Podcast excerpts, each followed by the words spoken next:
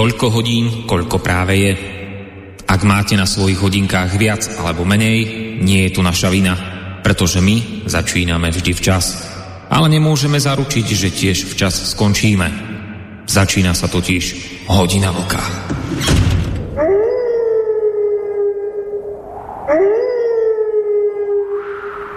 Presne tak, je pravda, čo ste počuli. Začína sa hodina vlka a tentokrát s poradovým číslom 242.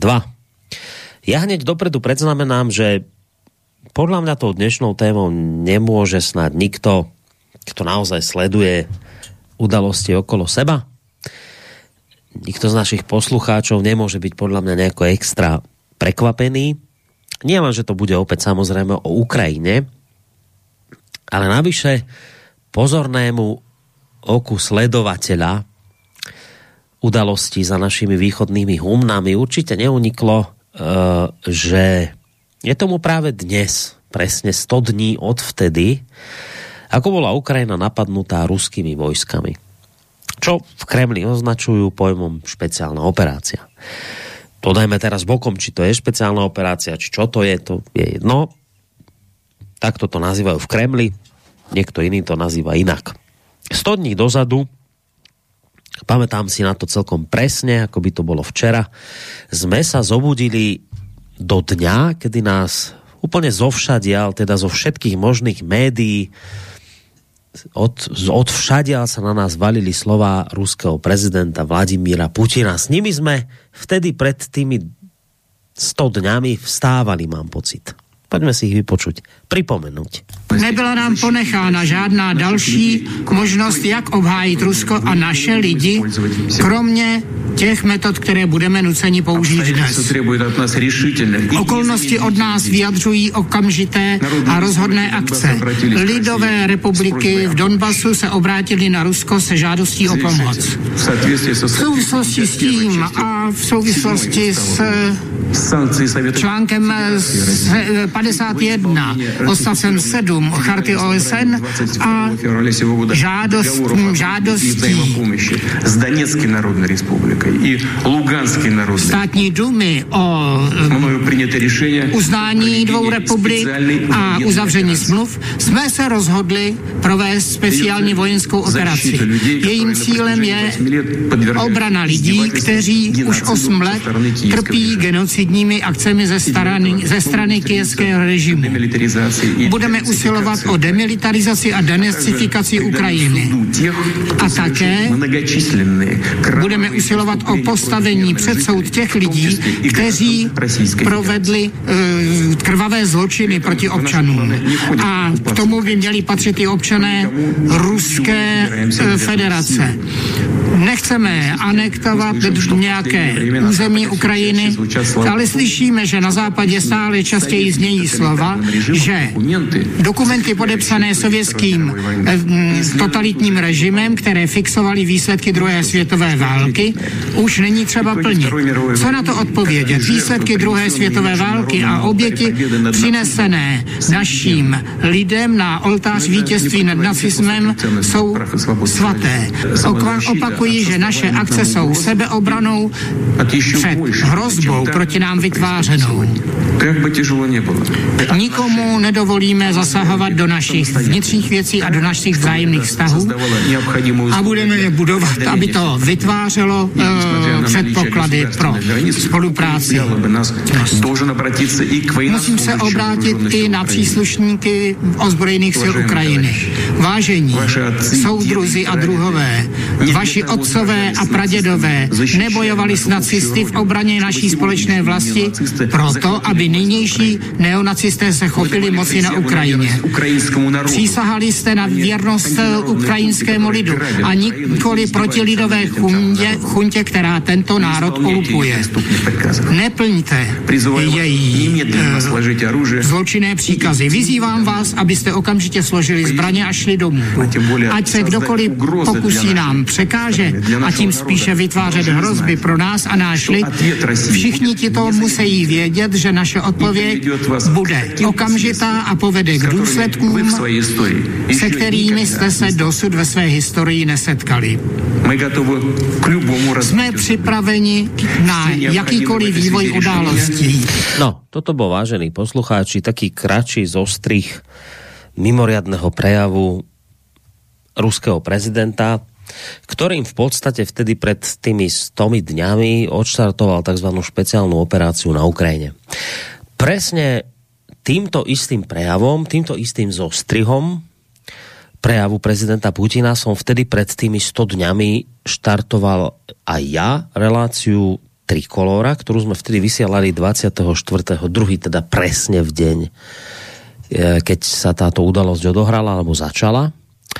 Uh, ja som vtedy vlastne, spomínal si, vysielal som mimoriadne za kolegu Intiba, ktorý vtedy vysielať nemohol, takže som to vzal za, vzal za neho.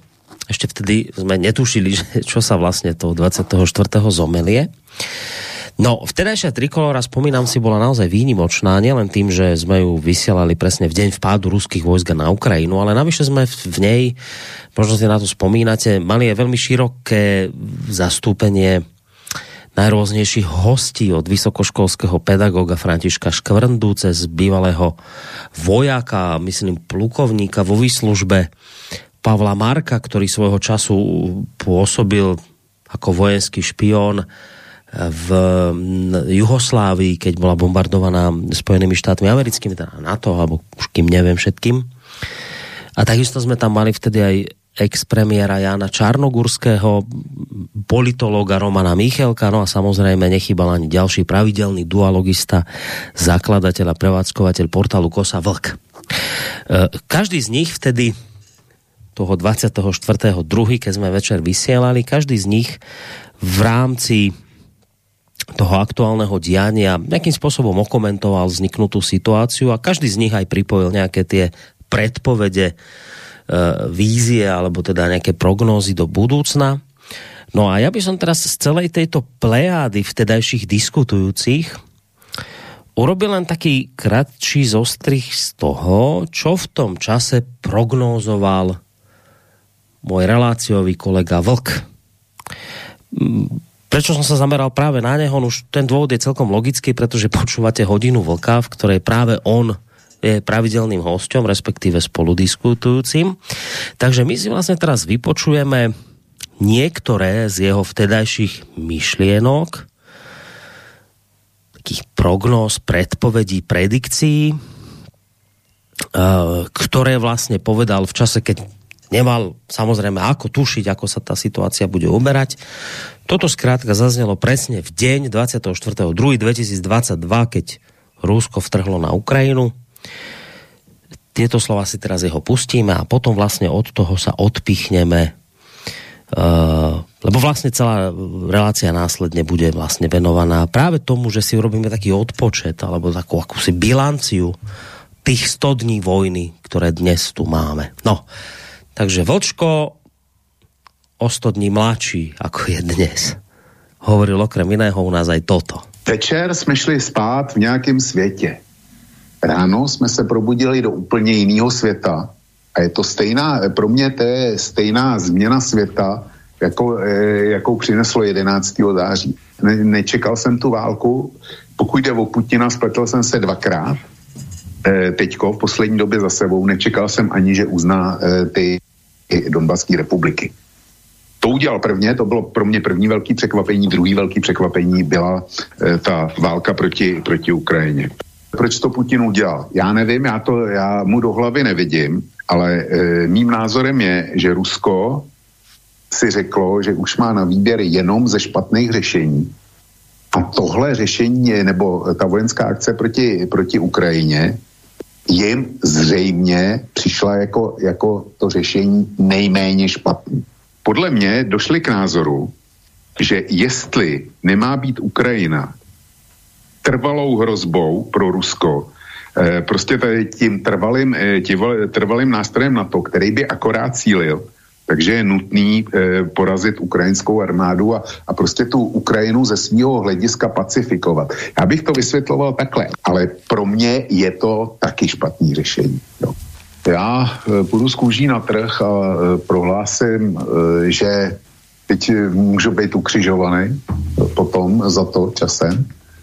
Prohlásím prostě, že Putin nechce obsadit Ukrajinu, že ji neobsadí, Myslím si, že na pravý mm, eh, břeh Dněpru eh, sice útočí z Běloruska, ale že tam, eh, že tam nezůstane a že jestli obsadí natrvalo nějaký ukrajinský území, tak to bude na levobřežní Ukrajině, nebude to celá levobřežní Ukrajina, já si umím představit, že eh, jako celou Doněckou oblast, celou Luganskou oblast, Charkovskou oblast, možná s Charkovem, ale tady už si nejsem úplně jistý, ale eh, umím si to představit a potom celý ten spodek, ten pozemní most na Krym a může být, že dobere i eh, černomorský, černomorský pobřeží Ukrajiny. Tam to, tam to ostatní po dokončení vojenské operace vyklidí. On nemá zájem na tom připojit, eh, připojit k sobě Ukrajinu, protože Rusko nemůže Ukrajinu utáhnout ekonomicky. To je jedna poznámka. Druhá poznámka je, že si myslím, že nechce odstranit ani současný ukrajinský vedení, s výjimkou třeba Kuleby, ale sotva, sotva Zelenskýho, protože e, Zelenský má legitimitu z voleb a on potřebuje, aby Ukrajina jako taková, celý ten celek, ten západ, ten nefunkční celek, eh, který z toho vznikne, tak aby, aby zůstal západu. A když nechá e, západu, ať si, ať si ho živí a e, k tomu potřebuje uznat Zelenskýho nebo uznat Zelenskýho. Mít Zelenskýho v Kijevě, v prezidentském paláci. E, další poznámka. Ta krize pro Rusko nebude, nebude lehká, ale pokud vyhraje, vyhraje na Ukrajině rychle, pokud se jí zbaví a dojde k nějakému jednání a pokud ustojí ekonomické sankce, tak to v podstatě znamená, že e, Spojené státy přestávají být světovým hegemonem. To, je, to, to by byl nutný důsledek. A já za sebe říkám, že bydle dneska na Tajvanu, v Taipei, tak bych měl e, na základě toho, co se stalo na Ukrajině, tak bych přemýšlel, kam z toho, kam z toho z Tajvanu okamžitě, eh, dokud je čas, teču. Jo. Cílem je eh, podle mě z ruské strany finlandizace. Finlandizace Ukrajiny, to znamená, aby, aby eh, Ukrajina byla mimo bloky, nemusí být eh, v ruské sféře vlivu, ale Rusko tam chce mít jistotu, že Ukrajina nebude představovat nebezpečí. Tohle je cílem. A teď k té denacifikaci a e, demilitarizaci. Já si myslím, že pokud jde demilitarizace, tak dojde k finlandizaci. Ta denacifikace to bude něco e, daleko složitějšího, protože nacionalisty nelze vy, vyhladit a nepůjde to. A myslím si, že v západní Ukrajině ten nacionalismus teďko jenom pokvete a možná, možná i ve zbytku Ukrajiny, protože eh, být Ukrajincem eh, a prohrát, tak jako se postavím na zadní okamžitě, udělal by to každý z nás. Ale to právě bude jedna ze zásadních a trvalých podmínek Moskvy na každý nový kijevský vedení, aby tyhle, tyhle tendence brutálně potlačilo. Jak je celkem jedno, eh, to, to prostě přenechají přenechají Ukrajině a přenechají to i Západu. A já si myslím, že nebude v zájmu Západu, aby e, ty nácky nějak hecoval. Ale e, jako myslím si, no. Já jsem si myslel, že, že Západ dostane rozum po, po tom, když, e, když Putin uznal obě republiky. Jak to dopadlo, vidíme. Takže, že bude v zájmu západu, aby tam doopravdy došlo ke sklidnění, když nemůžou tu Ukrajinu mít, tak e, a potopili, jasně už teďko potopili Nord Stream 2, tak plyn se na západ bude muset dostávat e, přes Ukrajinu a přes Polsko. A o to jim konec konců e, od samého začátku Nord Streamu šlo. E, Ukrajina, e, nebo respektive závislost na ruském plynu se nevyřeší tím, že se zruší projekt Nord Streamu 2. nejsi závislý na trubce, kudy vede, ale jsi závislý na tom, co tou trubkou teče. A je jedno, jestli to jde přes Balcký moře, nebo jestli to jde přes, eh, přes Ukrajinu a Polsko. Čili bude to starost nový ukrajinský vlády. A bude to velká starost. A proč říkám, že bude to i zájem západu? Protože já být ukrajinským nacionalistou a prohrát a vědět, vědět že jsem vlastně poloilegální, no tak bych se zaměřil na eh, plyn, plynovod a ropovod z Ruska, který jde přes Ukrajinu. A ten nelze v podstatě spolehlivě lídat. Takže to je ta denacifikace tohle pro mě. Teďko Rusko bude, bude eh, šíleně izolovaný, bude ostrakizovaný. Tak, jak ještě nikdy nebylo. A já se ptám, jak dlouho, protože položme si jinou otázku, je možné dneska ve světě řešit nějaký zásadní problém bez Ruska? Je možný ho řešit, ano, ale vyřešit, vyřešit asi, asi sotva. To nejde. A Putin, eh, Putin eh, říkal zcela jednoznačně, že buď bude dosaženo pro, eh, bezpečnosti pro všechny, nebo pro nikoho. To opakoval a psal na západovo mrzení. Nikdo ho neposlouchal. A e, buď, to, buď to západ po, pochopí a nějak se s Ruskem saranžuje, protože žít se musí dál, a nebo, nebo se opravdu dočkáme poslední války v lidských dějinách. Já, mně to vychází takhle, ale doufám, že se míle. No, tak to vychádzalo Vlkovi 24.2. roku 2022. Ako mu to vychádza 100 dní po týchto jeho slovách, to sa dozveme o malú chvíľku.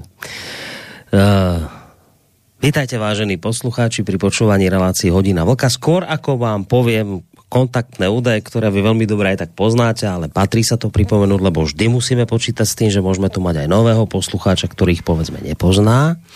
Tak skôr ako pridám tieto technické záležitosti, tak mi dovolte toho už niekoľkokrát spomínaného vlka konečne privítať. Je na Skyblinke, je tu s nami, je to zakladateľ a prevádzkovateľ internetového portálu KOSA a ja mu prajem príjemný dobrý podvečer, Vlčko. Vítaj. Děkuji za přivítání, Borisku. Přeju pěkný večer tobě a především všem našim posluchačkám a posluchačům eh, Slobodného vysílače a speciálně hodiny Vlka, ať jsou na země kvůli kdekoliv. A mám velkou radost, že se k nám zase dneska připojili. To, že vysíláme zase o Ukrajině, to prostě jinak nejde. Jo. To je největší téma dneška a obávám se, že ještě dlouho bude. Mm. Byť Eh, byť už by člověk taky chtěl eh, vysílat o něčem jiném, ale mm, všechno souvisí s Ukrajinou dneska. No, k tomu, k tomu, co si dal, tak bylo zajímavé to poslouchat, ale k tomu se vrátíme za chvíličku. Tak, tak, tak, presne. Takže dobrý večer, Vlčko, dobrý večer ešte raz aj vám, vážení posluchači. Tie možnosti, ako sa zapojiť studiozavinač.slobodnyvysielac.sk to je mail. Uh, je možnosť písať cez našu internetovú stránku, kliknutím na zelené tlačidlo otázka do štúdia alebo telefonovať na číslo 048 381 0101. Nerušené počúvanie vám z basko štúdia praje Boris Koroni. Tak, Vlčko, keď si počuje, teraz počuješ, je to zaujímavé počúvať vlastné slova spred 100 dní, však človek si nemusí pamätať, lebo tej vody naozaj odtedy pretieklo veľa. Ja som si to celé vypočul, robil som takýto zostrih tvojich vyjadrení presne a zámerne som to dal presne v ten deň, keď to celé vypuklo. A potom sme ešte vyseli aj hodinu vlka na druhý deň, ale si nie dám tieto, ktoré boli bezprostredne hneď ten deň, keď sme nemali absolútne žiadne informácie. Tak, keď to tak počuješ, aký máš do seba pocit? A z toho, co si hovoril teda. Bočku, jaký mám pocit já, celkem není, není důležitý. To je o tom, o posluchačích. Jaký mají pocit oni. A to by mě docela, docela jejich reakce zajímaly. E, víš, já, e, já jsem, e, mě zajímalo zejména to, kde jsem se nějak splet nebo hodně netrefil a tak dál. A těch míst bylo docela dost. Zejména jsem si neuměl představit, ty sankce. Neuměl jsem si představit několik věcí. Za prvně, že Rusové podniknou e, útok, tak jak ho podnikli, zcela evidentně nepromyšlený, nepřipravený, na základě naprosto milných informací, uh-huh. kdy, kdy ten jejich postup um, prostě skolaboval uh-huh. a ta válka ani dneska na, na Ukrajině neprobíhá tak, jak si představovali. To je jedna věc a to jsem si tenkrát neuměl představit. E, ale nejenom já, vem si, že, vem si, že eh, západní rozvědky dodali tentokrát přesné zprávy A e, všechny západní ambasády se odstěh, i neutrální se odstěhovaly do Lvova, vyklidili Kiev a dokonce, když začal ten první útok, tak eh, radili Británie a Spojené státy radili Zelenskýmu, aby odjel mm-hmm. do emigrace a byly připraveny speciální jednotky, které v případě, že by eh, hrozilo zajetí Zelenského, tak ho měli evakuovat. Eh, nic z toho se nestalo, ale ukazuje to, ukazuje to to, s čím počítal Západ, že Ukrajina velice rychle eh, bude kapitulovat a padne. Mm. Že, ten, že, že ruská armáda ukrajinskou smete. To se nestalo. To je první velký první velká změna oproti tomu, co jsem čekal, ale jak říkám, to eh, hlavy daleko pomazanější s lepšíma informacemi, čekali to tež. Eh, druhá eh, velká moje nepředstavivost, nebudu říkat minela, že budou sankce a že budou velký a odhad jsem je docela, docela přesně v těch svých rozborech, který jsem dělal. Ale to byly sankce, na který jsem viděl. A rozhodně by mě nenapadlo, že dojde ke zmražení Eh, ruských rezerv, eh, státních rezerv. Rozhodně by mě nenapadlo, že Západ, speciálně Evropa, ve své sebevražedné touze potrestat Putina dojde tak daleko, že eh, se rozhodne trestat zejména sama sebe, a to znamená odpojit se od ruského plynu, od ruské ropy, já nevím, eh, zrušit všechny kontakty s Ruskem a e, vzdát se ruských sebe, surovinových zdrojů a ruských trhů a tak dále a narušit svoji ekonomiku. Mm. To by mě v takovém měřítku, jako to dělají a jako to chtějí asi udělat, tak to by mě nenapadlo, že by dodávali těžké zbraně na Ukrajinu a prodlužovali uměle konflikt aby nás to stálo co nejvíc. Ukrajinci to je, ty je nezajímají, to prostě z cizího krev neteče a cizí krev nebolí, jo. To říkala vždycky moje babička. A je to, je to pravda. A čím díl bude trvat e, válka na Ukrajině, tím větší škody pro svět, tím a e, jako tím hlubší zářezy do naší ekonomiky. A já vím, že Eh, teďko ty jedině správný říkají, no jo, ale tam se bojuje za Bratislavu, tam se bojuje za Prahu, za Pánskou Bystrici, za Plzeň. Jo, to už nám říkali pod Kábulem a, a kde, kde všude možně. My jsme bojovali tamhle v Mali za, za Prahu a, a podobně. To nám, to nám říkají při každé příležitosti. A pak se tam odsaď utíká. Nic z toho není pravda.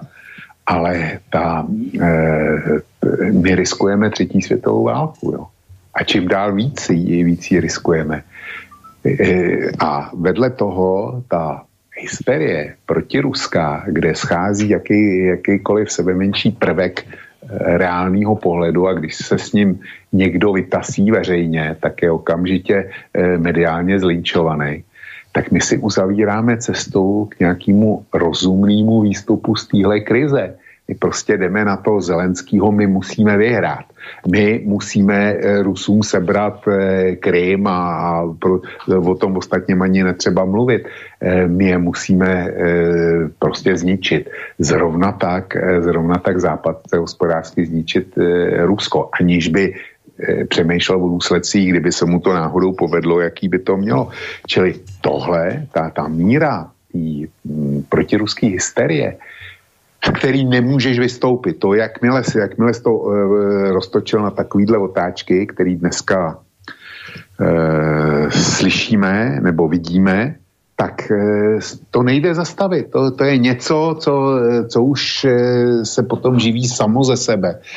A já jsem zvědavý, jak se to ukončí a na to se začínají i ptát úplně jiný kapacity, než jsem já. Jak, jak z toho ven.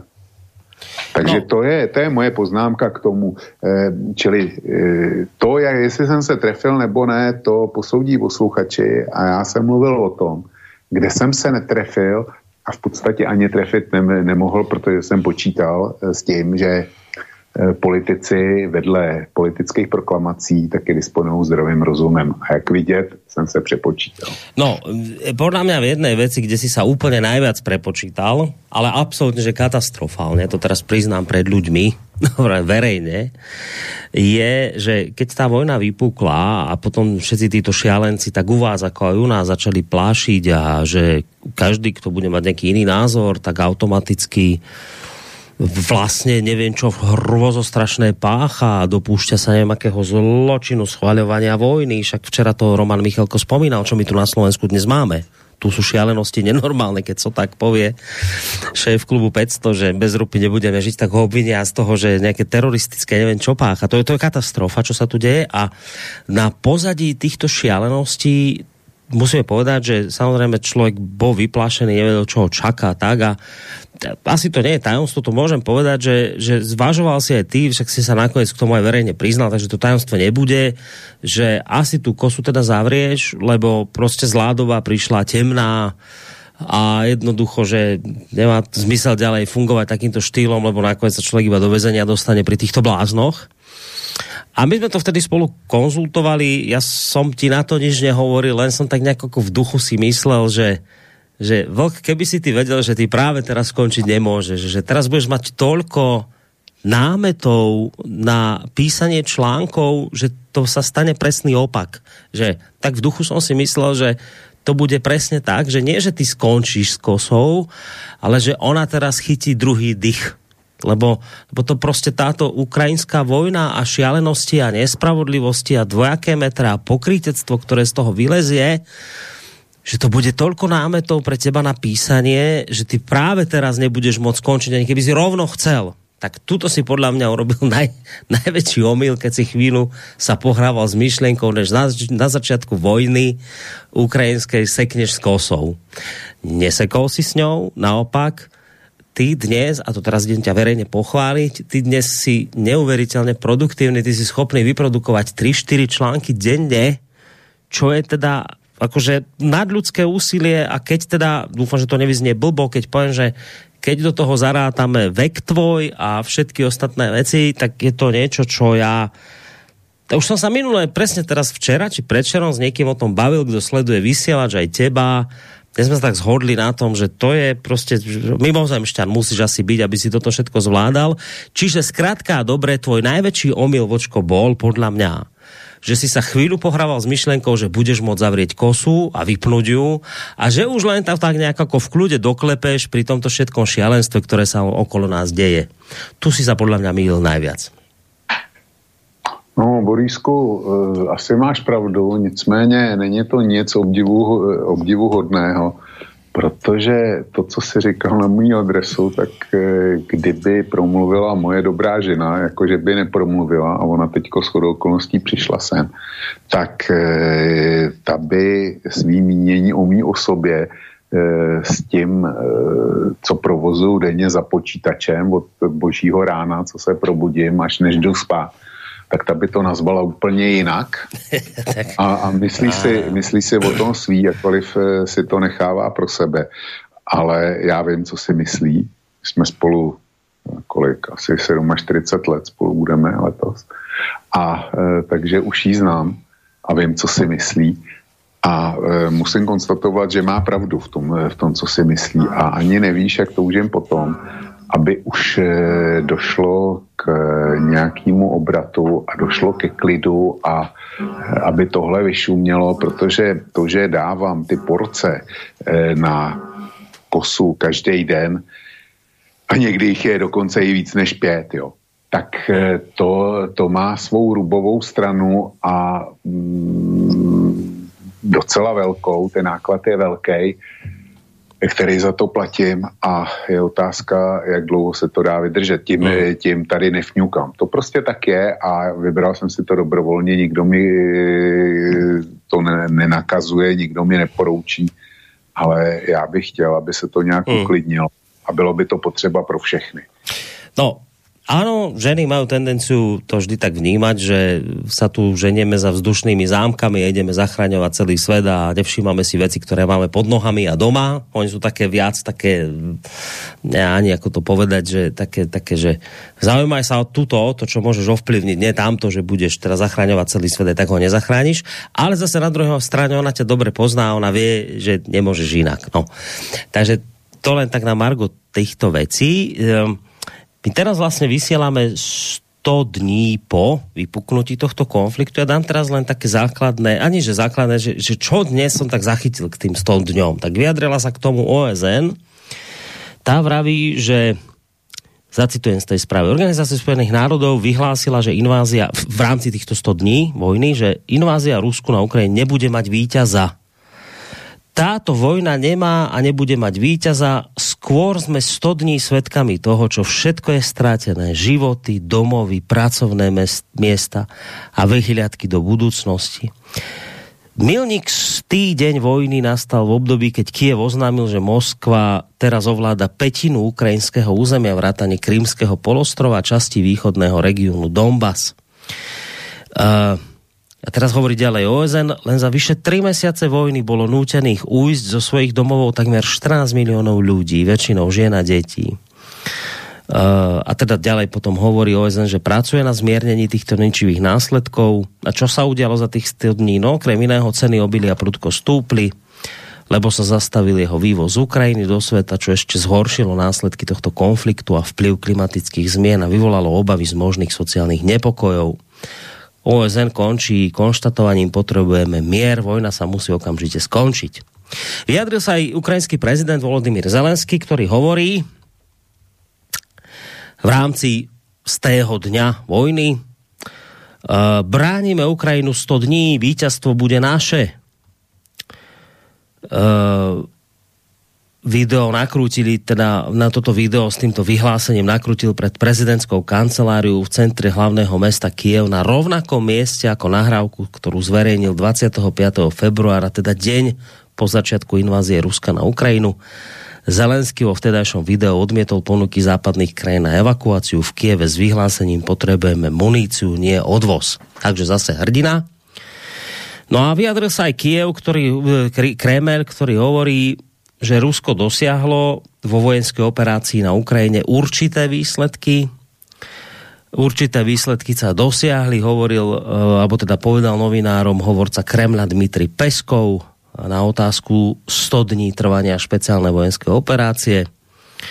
Rusko tvrdí, že poslalo svoje ozbrojené sily na Ukrajinu brániť obyvateľov v dvoch východných separatistických promoskovských oblastiach pred armádou Kieva teda ide o tzv. Luhanskú a Donetskú ľudovú republiku. V záujme zaistenia ich ochrany sme podnikli opatrenia a dosiahli sme určité výsledky s tým, že on ďalej dodáva, že dali ľuďom príležitosť začať mierový život a táto naša práca, hovorí Peskov ďalej, bude pokračovať až dovtedy, kým nebudú dosiahnuté všetky ciele tejto vojenské operácie. No, ale len také tri veci, že OSN, Zelenský, Kreml alebo Peskov, čo hovoria po 100 dňoch vojny. Tak čo hovoríš po 100 dňoch vojny ty a začneme zámerne tým, čoho si sa už trošku v tom úvodnom slove dotkol a to sa nedá inak. Ja dokonca aj počítam s tým, že možno len pri tomto jednom ostaneme celú reláciu, ale hádam nie, lebo tých, tých vecí je viacej. Správne si to napísal nakoniec aj v upútavke, aj my keď sme spolu diskutovali, že tých 100 dní vojny sa dá rozobrať naozaj z viacerých uhlov pohľadu, z vojenského uhla, z geopolitického uhla, z uhla sankcií, ktoré boli uhla sankcií, ktoré boli prijaté z ekonomického uhla sa dá na to pozrieť, takisto aj na to, že kto teraz vlastne je ten víťaz, kto porazený, čiže tých uhlov je viacero a asi nutne musíme začať tým uhlom pohľadu, tým vojenským. No, um, tu, keď tak som si dneska iba prebehol tie naše mainstreamové médiá v rámci 100 dní vojny, tak viac menej sa všetky zhodujú v tom, že tak, taký úplne, že dám základný taký narratív, ktorý tu ide, že Rusko nedosiahlo svoje ciele, zásadne sa prepočítalo, nič zásadné, rýchle, čo si pôvodne plánovali, sa ako nepodarilo aj keď dodávajú, aj keď dodávajú, že teraz zase musíme ale ako keby priznať, že teraz tie posledné dní ako keby Rusko preberá tú iniciatívu, teraz tak ako, že pre, ako obsadzuje pomaličky tie územia, ale že zhrnuté, počiarknuté, žiadne zásadné ciele prostě nedosiahlo. V podstate, keby som to mal povedať jedným slovom, blamáš. Tak, Vočko, vojenská oblasť a vôbec to, čo sa Rusku podarilo za tých 100 dní, ako to dnes pozeráš sa na to s odstupom času? Ten uh, úsudek uh, jedině a vždycky správných není tak úplně z mýho pohledu mimo mísu. Jo. Uh, hodně z toho platí. Rusové si představovali, že když uh, přijedou do Charkova, do Sum nebo prostě tam nahoru na, uh, do Černigova, tam nahoru ze severu, kde je ruskojazyčný obyvatelstvo, že prostě budou vítaný a že to bude operace Krym eh, verze 2.0. Jenomže se ukázalo, že to není pravda. A to z mnoha důvodů. Zkrátka, já bych řekl, že na Ukrajině proběhl v daleko větším měřítku emancipační proces, který my jsme zažili Československou, bývalým Československu e, se slovenskou částí. To není útok na, na vás, Borisku. Nechť e, nikdo, kdo e, se cítí býti Slovákem, není dotčen tím, co jsem právě řekl. Zkrátka, my jsme v Čechách dlouho nevnímali váš emancipační proces, který byl daleko silnější, než jsme si představovali. A něco podobného e, Mm, se stalo Rusům s Ukrajincema i s těma ruskojazyčnýma. Zkrátka, když už byl založený stát, já si myslím, že eh, oni velice želeli rozpadu Sovětského svazu a zase tak moc původně samostatnou Ukrajinu nechtěli.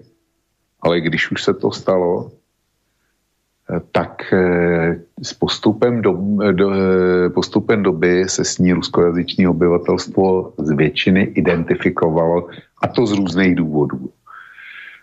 Tudíž ta, ta verze Krim 2.0, ta se nekonala, naopak eh, tam došlo k velice nemilýmu překvapení a mě fascinovalo, jak dlouho trvalo ruskému vedení, než pochopilo, co se děje a jak ta situace je změněna a kolik je to stálo na ztrátách. To bylo, to je pro mě nepochopitelné. Nicméně ty jedině a vždycky správný přihlížejí několik důležitých věcí. Ten ruský postup je i nyní daleko pomalejší a všimně se, že najednou schází zprávy v poslední době e, z toho, jak e, se vyvíjejí boje v Severodoněcku. Hmm. Ukrajina, Ukrajina e, říká, že e, něco se jim povedlo dostat zpátky a z ruské strany nejsou vůbec žádné informace. A já bych řekl, že tam se to všechno láme, jestli to Rusové dokážou e, dobít celý to severo, ten severodoněck nebo ne. Ale e, ty jedině a správný přehlížejí jeden důležitý aspekt. My nemáme zatím sebe menší tušení o tom, jak velký ztráty utrpěla ukrajinská armáda. Tam, tam je prostě mlčení, tam dlouho ty neměli žádný padlí, až najednou teďko Zelenský říká, že denně ztrácejí 60 až 100 vojáků, čemuž nevěřím. Ty ztráty budou daleko větší. Vem si, že mají jenom 8 tisíc na zajatech. To bylo minulý týden a, a hmm. to říkali separatisti, že mají 8 tisíc zajatech. Takže ty ztráty budou na ukrajinské straně asi ohromný a nikdo hmm. neví, nikdo neví, jak veliký jsou. A e, dneska, když se podíváš na ty armády, tak každý má, nebo skoro každý má profesionální armádu. A maličký zálohy. Což znamená, že vlastně pro e, moderní techniku, dneska armáda s technikou, která byla před nějakýma 40-50 lety, to znamená ty mechanické jednoduché kanóny a jednoduché tanky a, a v úvozovkách jednoduchý letadla typu MiG-21, tak e, nic takového už neexistuje. A aby si mohl e, obsluhovat tyhle zbraně, tak potřebuješ pořádný výcvik. A opravdu dlouhodobý výcvik, protože e, tam nemůžeš mobilizovat na ulici, koho chytíš a postavit ho dneska ke kanónu můžeš, když to uděláš, tak ale potom e, ani náhodou nevyužiješ možností, který ten kanón má. A e, když to přiženu, tak to bude jako kdyby si kanón neměl s takovouhle e, hmm. posádkou. A dokonce ještě možno horší, radši ho ne, ne, nemať. Ne, nebo ho, horší. Hej, ani ho radši nemať to potom. znamená, co ti chci říct, že když ta armáda je nasazená do konfliktu tohoto typu, kterou nikdo nebojoval, já nevím, kdy naposled byla podobná válka, jako je teďko na Ukrajině. To nebyl žádný Irák, to, to, to ne, nebyl žádný Afganistán, nic takového. Tam, tam neprobíhaly frontové boje, které jsou dneska s masovým nasazením dělostřelectva protivníka s velkýma ztrátama, který to dělostřelectvo působí. To znamená, že ty tam ztrácíš ve velkých počtech tu svou vycvičenou armádu. A Rusové mají obrovský problémy. Já jsem doteďka nepochopil, proč nepo, eh, neprovedli minimálně částečnou mobilizaci, aby ty síly doplnili, a že to nechápu já, to je jedno, ale oni to, oni to e, říkají i ruští, dneska už ruští vojenští velitelé. Oni to, oni to říkají velitelé od opolčenců typu Chodjakovský a zejména Strelko, Strelkov, ten si teda servítky vůbec nebere. E, říká to i Sladkov Eh, který taky bojuje. A eh, čili Rusové dneska, ty tam, ty tam poslali nějakou armádu, která měla řádově asi 200 tisíc lidí. A oni nebojují s tou ukrajinskou armádou ani v poměru jedna k jedný. Jo, těch Ukrajinců, ty říkají dneska, že mají, eh, že mají 700 tisíc lidí ve zbrani. Hmm. Už teď, čili, čili nebojují. Nicméně ty, ty ukrajinské ztráty musí být obrovský na tom, na tom profesionálním vyškolením personálu, protože oni dneska vrhají do první linie i, i ty brigády, které začínají e, číslicí 100 a vyšší, což jsou e, takzvané teritoriální brigády ze strejců, jako jsem já, složený, který chytí na ulici, dají mu mobilizační rozkaz, e, prej ho e, za pár hodin vycvičí, nechají ho vystřelit 30 nábojů a odesílají ho na frontu. Čili jestliže tam dodáváš takovýhle kontingent, tak dřív nebo později se to musí e, projevit na kvalitě té armády. Mm.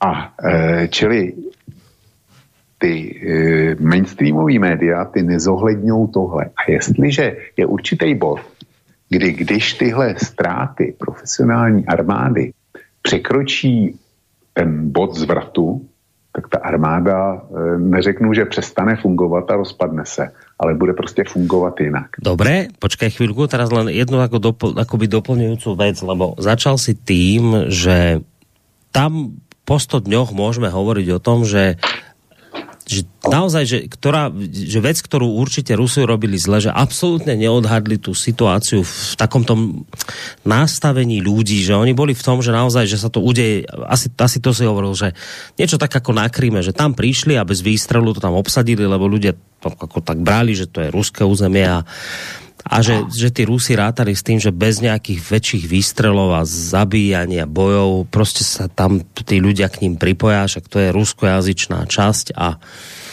že tu sa prerátali. Ja som sa, ja som sa rozprával teraz s jedným pánom, ja ho z hľadiského bezpečnosti a tak nebudem menovať. Ja, on je človek, ktorý sa tu v Banskej Bystrici aj stará, nejak tak pomáha tým, tým utečencom ukrajinským z týchto oblastí východných a vraj, že to je zaujímavá situácia, že teraz mu tí ľudia vravia, že oni sa vracajú naspäť.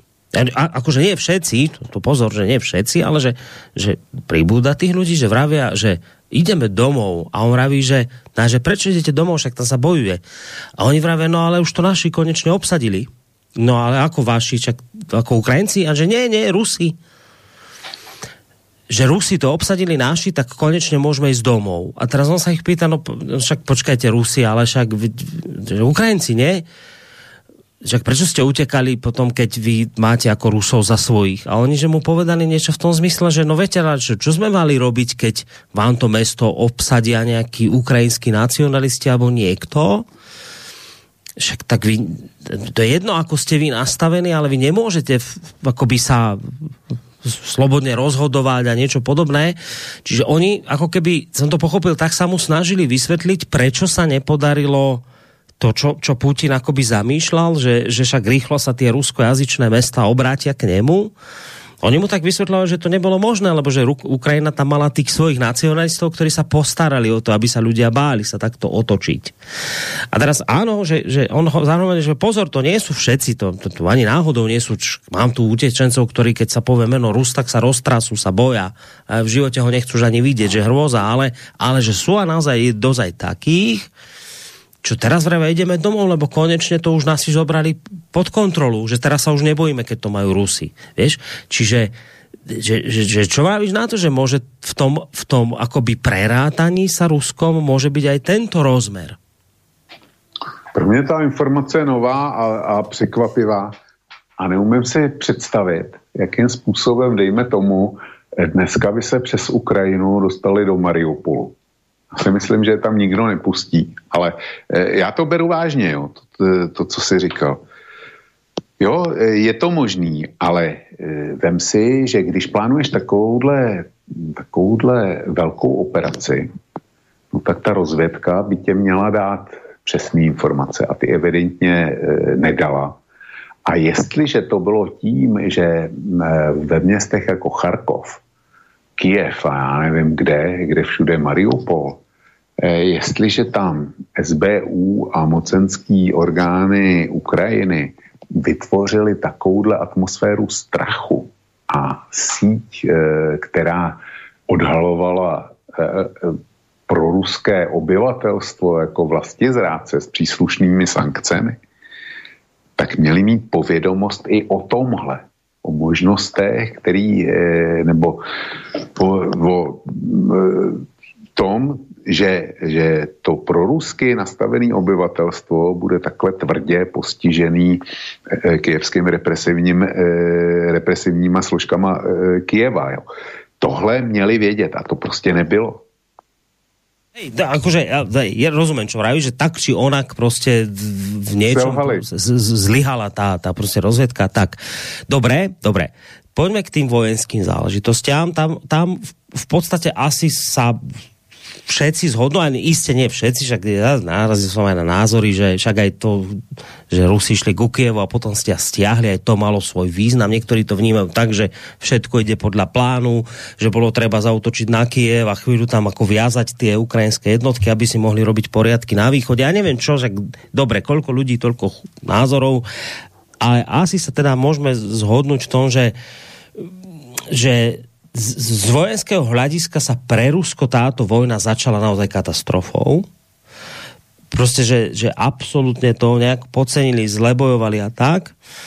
Um, vnímaš to ale vočko teraz tak, že po tých 100 dňoch vojny sa už Rusi poučili? Lebo ja čítam teraz a nejaké také, že, že čo som si všimol v mainstreame,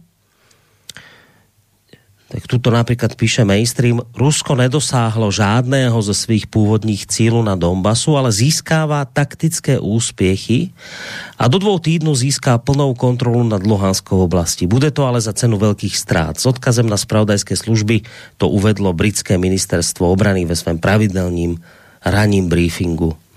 Alebo iná správa, že Rusům na Ukrajině roste chuť po úspěchu na Donbase údajně zvažují obnovení útoku na Kiev. Bla, bla, bla, bla, bla. Takýchto podobných správ je kopec.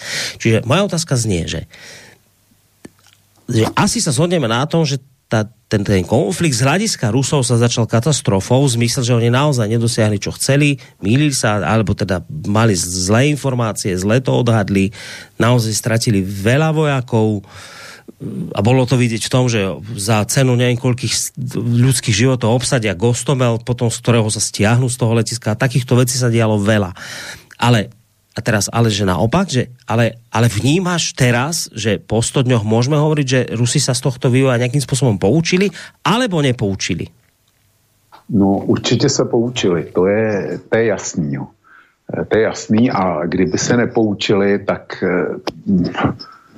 tak já nevím, ten stát by se musel, musel rozpadnout, protože kdyby se nepoučili z těch nezdarů, který byly, a blízku těch nezdarů není málo, to, to jako potopení křižníku Moskva, to je obrovská ostuda, obrovský selhání. zrovna tak a o tom e, se málo mluví. Rusové si doposavat nedokázali e, otevřít dostatečně nebe nad Ukrajinou.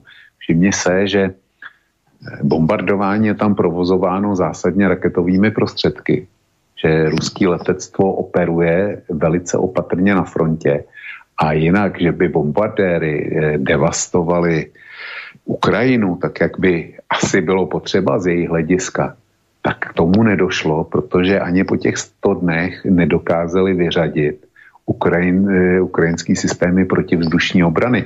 Já každý den na přehledu eh, ruského generálního štábu čtu jak ruský, tak ukrajinský generální štáb, tak tam čtu, eh, že vyřadili přesnými zbraněmi, vyřadili zase nějaký systém protivzdušní obrany a teďko buď je to Bůk, anebo je to OSA, anebo je to, nebo je to S-300, kde se to pořád bere Jo, to, to nemůžou být eh, reexporty ze Slovenska nebo z Rumunska třeba. Eh, to prostě jim se to ani za ty víc než tři měsíce nepovedlo vyřadit všechno. A když eh, taky čtu tu zprávu britské rozvědky, kterou si četl ty o těch ztrátách, tak je to Rusové provozují způsob války, který si na západě nikdo neumí představit. Největší války, který Západ zatím podnikl, kde byl velký pozemní personál, tak to byly, tak to byly vlastně obě války v zálivu proti Iráku. A tam bylo nasazeno hodně pozemních sil, ale ty pozemní síly šly do akce teprve až tehdy, když američani naprosto ovládli eh, vzdušný prostor, kdy jednak eh, zlikvidovali veškerý irácké letectvo a zlikvidovali pozemní raketovou obranu. Takže nebe měli pro sebe, no a potom už to pro ně bylo snadné, že e, s tou absolutní vzdušnou převahou tak rozbombardovali, co potřebovali a pozemní síly nebyly e, Saddamu Husseinovi vůbec nic platný, protože e, byli rozstřílený ze vzduchu a zbytek, zbytek dorazila americká pozemní armáda. Rusové vedou válku takovým způsobem, který by na západě nikdy nikomu neprošel. Oni, se, jakmile by byli v televizi e, záběry e, zabitých, zraněných v takovém množství, jaký asi mají Rusové, no tak veřejnost by se postavila okamžitě na zadní a znamenal by to konec války. A Západ tohle nedokáže pochopit a je to, je to něco na těch eh, chápání. Zase na druhou stranu je nutno říct, že Západ, byl to Západ, který zřejmě vydriloval ukrajinskou armádu na úplně jinou úroveň, než si představovali Rusové. Ta armáda tam má prostě všechny parametry profesionálních západních eh, armád. A jestli ne všechny, tak hodně z nich Zatímco u Rusů se ukazuje, že e, tam prostě ještě žijou e, z toho vítězství nad nacistickým Německem, ale podmínky se změnily. A jeden e, ze zásadních poznatků, který e, ta válka přinese, je, že Rusové budou muset absolutně změnit svou vojenskou doktrínu. A e, protože ty ztráty, ty nejsou, e, s kterými oni pracují, tak ty nejsou únosný, pokud nemáš připravený dostatečný počet rezervistů. Ale už jsme si řekli, že dnešní zbraně to není samopal, který ti dají do ruky, nechají tě třikrát vystřelit. A když víš, jak se tam strká zásobník a jak se natahuje závěr a jak se to čistí, tak, eh, tak víš všechno, co potřebuješ vědět k tomu, hmm. aby si válčil. Ale, ale to už není možný. Jo. Dneska Čili Rusové budou muset za, naprosto zásadním způsobem změnit výcvik a velení ve své armádě. Tam to, tam to určitě neklape. Ale ty zisky, ty nejsou malý. Ukrajina dneska ztratila přístup k Azovskému moři. A už ho nikdy nedostane na zpátek. Pokud se jí nepovede absolutní vojenský zázrak, že by ty Rusy opravdu porazila, tak eh, k Azovskému moři už se nedostanou. Zatím, eh, se, zatím si myslím, že nedostanou zpátky ani Cherson.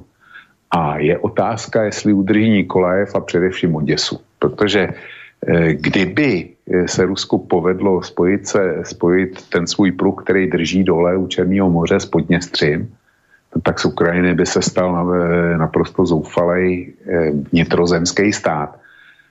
Eh, ze všem, co to znamená, mělo by tu eh, Ukrajina by byla to nevýkonný, ta nevýkonná mm, v podstatě jenom lehce průmyslová část toho západu, a o všechno ostatní by přišlo, přišla s výjimkou možná určitě Kijeva, možná i Charkova, tak já, by to byl jenom prostě dostali by se do situace, jako když se rozpadlo Rakouskou Hersko, kdy zůstala vlastně ta hlava no, rakouský země a veškerý, veškerý údy, to znamená ruce, nohy, břicho, záda, co, co tvořilo Maďarsko a Chorvatsko a Slovensko a Česká republika a Halič a tak dále, eh, tak vo všechno, eh, vo všechno tohle eh, to Rakousko tenkrát přišlo a zůstala akorát ta vodnatá hlava, jak se tenkrát říkal. No a stejně by na tom byla Ukrajina. To je přece, mm. to je hmm. přece děsný. No, uh, k tým vojenským veciam a potom sa posúvame ďalej, ktoré neskončíme pri vojenských, lebo ja som vajal, že to kľudne by mohlo aj pri tejto jedn, tomto jednom aspekte ostať, ale treba iné Borisku, asi, asi zostaneme Dobre, jenom, dobre, tak toho, keby aj tak kľudne. Dobre, nevadí. Lebo už aj mailov sa tu namnožilo iste k tejto téme mnoho, ale teraz, vieš, Lučko, sú také dva základné pohľady na to, čo sa udialo z vojenského hľadiska. Ten prvý ten, ktorý razia naši a vaši politici a ľudia, ktorí si dávajú na Facebooku ukrajinské vlajočky pod profily, v poriadku, nech to robia, však to každý má právo vidieť veci ako chce.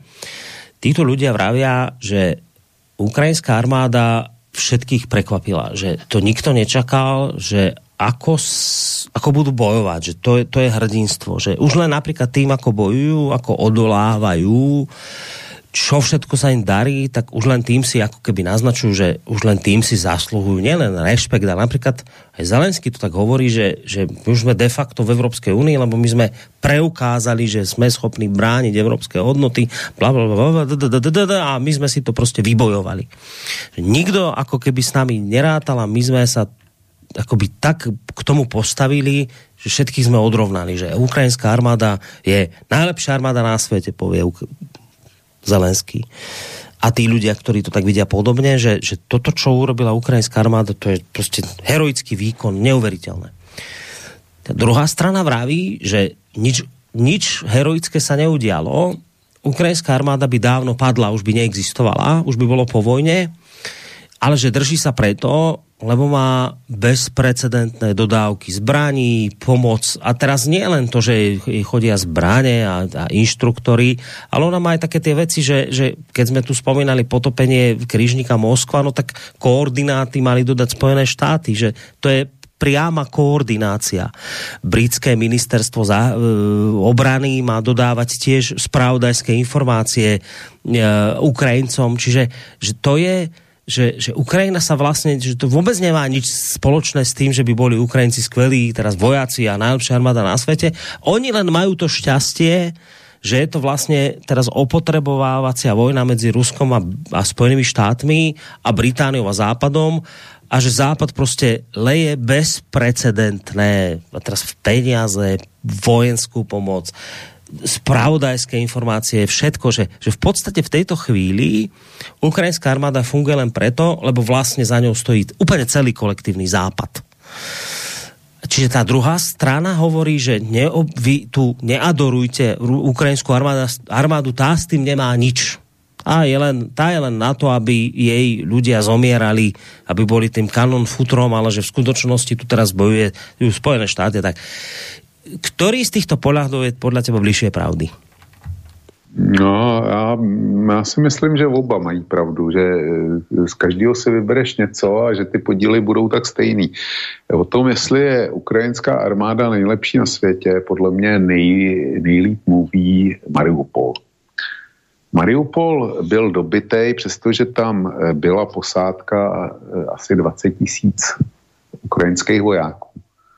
A mm, hlavní páteří téhle posádky tak byl byla 36. brigáda námořní pěchoty a uh, už z, z, notoricky známý pluk Azov. To byly dvě hlavní operační síly. A proti ním nastoupily jednotky pravidelné ruské armády plus opolčenci z Donbasu, což nebyli profesionální vojáci. No a e, normálně vojenské příručky říkají, že pokud útočíš, vedeš, vedeš útok, tak musíš mít převahu 3 e, ku 1, ale lépe 4 ku 1, aby si mohl pomýšlet na úspěch. A e, Chodjakovský, e, šéf opolčenského batalionu Vostok, tak ten prohlašuje, že oni, oni šli do útoku a přitom jich bylo méně než obránců. Já nemám důvod jim nevěřit, ale v nejlepším případě to bylo jednak jedný. E, ob, ta obrana byla postavená ve městě, což je zase obrovská výhoda pro e, bránící stranu, protože tam máš spoustu ukrytů, který normálně, když budeš ve volném terénu, tak se o ně můžeš nechat jenom zdát. Eh, čili měli, ty obránci měli veškeré výhody na své straně, kromě zásobování. No, kromě, kromě zásobování, jakmile eh, bylo, eh, bylo dosaženo obklíčení, obklíčení Mariupolu. A byť teda Ukrajina říká, jak dlouho se tam bránili ty, ty, ty obránci, tak oni do toho započetli zejména tu dobu, kdy se ukryli v těch dvou obrovských fabrických komplexech, Huti Ilič a v Azovstalu. No a tam, eh, tam ty boje byly obzvá, obzvláště složitý, ale ty boje neměly, neměly šanci cokoliv zmínit na tom, jak to dopadne. Čili eh, když Zelenský tvrdí, ukrajinská armáda je nejlepší na světě, tak eh, nejlepší armáda na světě by se byla dokázala z toho, podle mě, by se, byla, by se měla dokázat probojovat z toho Mariupolu, což se jí teda vůbec nepovedlo. Nijak se jí to nepovedlo. No a e, když se podíváme na Donbasu, tak já jsem dneska zpracovával článek z, ze strany UA, což je pro mě naprosto fascinující ukrajinský server, který informuje o válce na Ukrajině. A ten článek vyjde zítra, jak oni vidí 100, 100 dní a ty tam přímo píšou, Rusové, Rusové operují maximálně s jednotkama, který vyrovnávají početní stav na frontě. Jo, čili to nesvědčí o, o nějaký e, super kondici ukrajinské armády a zajímavý, znova opakuju, budou ztráty. Nicméně je pravda, že kdyby Západ nepodporoval Ukrajinu zbraněma a zejména financema, tak už dávno je po válce. Ty ztráty by byly daleko menší. Svět by je měl zdali, svět by trpěl daleko méně, než trpět bude v důsledku téhle války. E, Ukrajina by pravděpodobně, jestli to dopadne tak, jak asi to dopadne, i podle strany UA, tak e, Ukrajina nakonec přijme nějaký mír nebo příměří s Ruskem, Rusko nedobyde Kiev, Rusko nedobyde zřejmě ani Charkov a já si myslím, že dneska už nemá na to ani, aby dobilo Oděsu, ale může být, že dobije Nikolajev.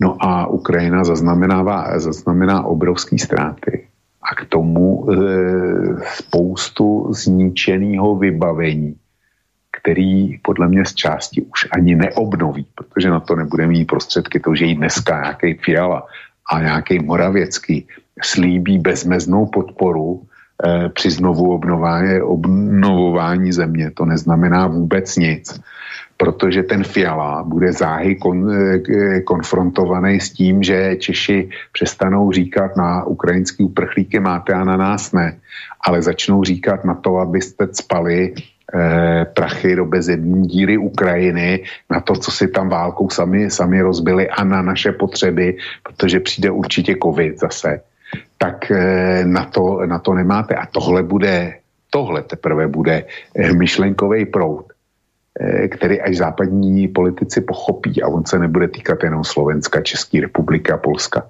Se bude týkat napříč celého západního světa, nebo určitě teda Evropy, jestli ve Spojených státech taky to, to ukáže čas. Ale ta podpora zbraňová a především finanční, která dneska drží Ukrajinu ještě v chodu a umožní jí válčit, tak ta e, podle mýho názoru, názoru velice rychle skončí. Uh, než dostaneme v tej, tej vojenské oblasti, už to viackrát z tvojej strany padlo a celkom správne, že a to si vnímavý človek všimol, samozrejme človek, ktorý je pod propagandou, tak nie. Ale že to naše média vždy veľmi radi prebrali tú informáciu, že koľko zahynulo Rusov, teraz no, sa informoval, že 30 tisíc ich malo. Ale že nikdy sme nepočuli, že dobré, že a koľko Ukrajincov? To nám nikto nepovedal. Takže vidíš fotky zničenej ruskej techniky v mainstreame a tak. A že Ukrajinsku ti neukazujú. Ale to neznamená, že nie je ja som včera prečerom sedel zase s iným kamarátom tu v Bystrici a on vraví, že no ja, ja mám tak, taký, teraz neviem, čo má informáciu, čo dojem, že pokiaľ sa bavíme o ukrajinskej armáde, tak sa bavíme o 100 tisíc mŕtvych minimálne. To je to názor človeka, neviem z čoho vychádzal, to je jedno, ale čo mňa zaujíma je, že ty by si si keď, keď sa o tom bavíme, že tam tie ukrajinské straty, o ktorých sa neinformuje a nesmie nejakým spôsobom informovať, v tejto vojne záhadne zahy- mrú len Rusy, e, ale hovoríš o, o obrovských stratách, tak bol by si ochotný súhlasiť s týmto číslom, alebo je toto číslo podľa prehnané? Vôbec rozmýšľal si nad tým? Máš nejaké také, povedzme, že informácie, k akému číslu by sa tie ukrajinské straty mohly blížiť? Borisku, ty informace prostě nejsou. Z ukrajinské strany nejsou žádné informace. Rusové eh, zveřejňovali, teď už to taky není, zveřejňovali nějaký denní přehled a ty uváděli, když Ukrajinci řekli 10 tisíc, tak eh, Rusové napsali 20 tisíc. Já nevím, jestli to napsali jako reakci na to, nebo jestli eh, to doopravdy dopočítali. Ale ty ztráty byly řádově dvojnásobní.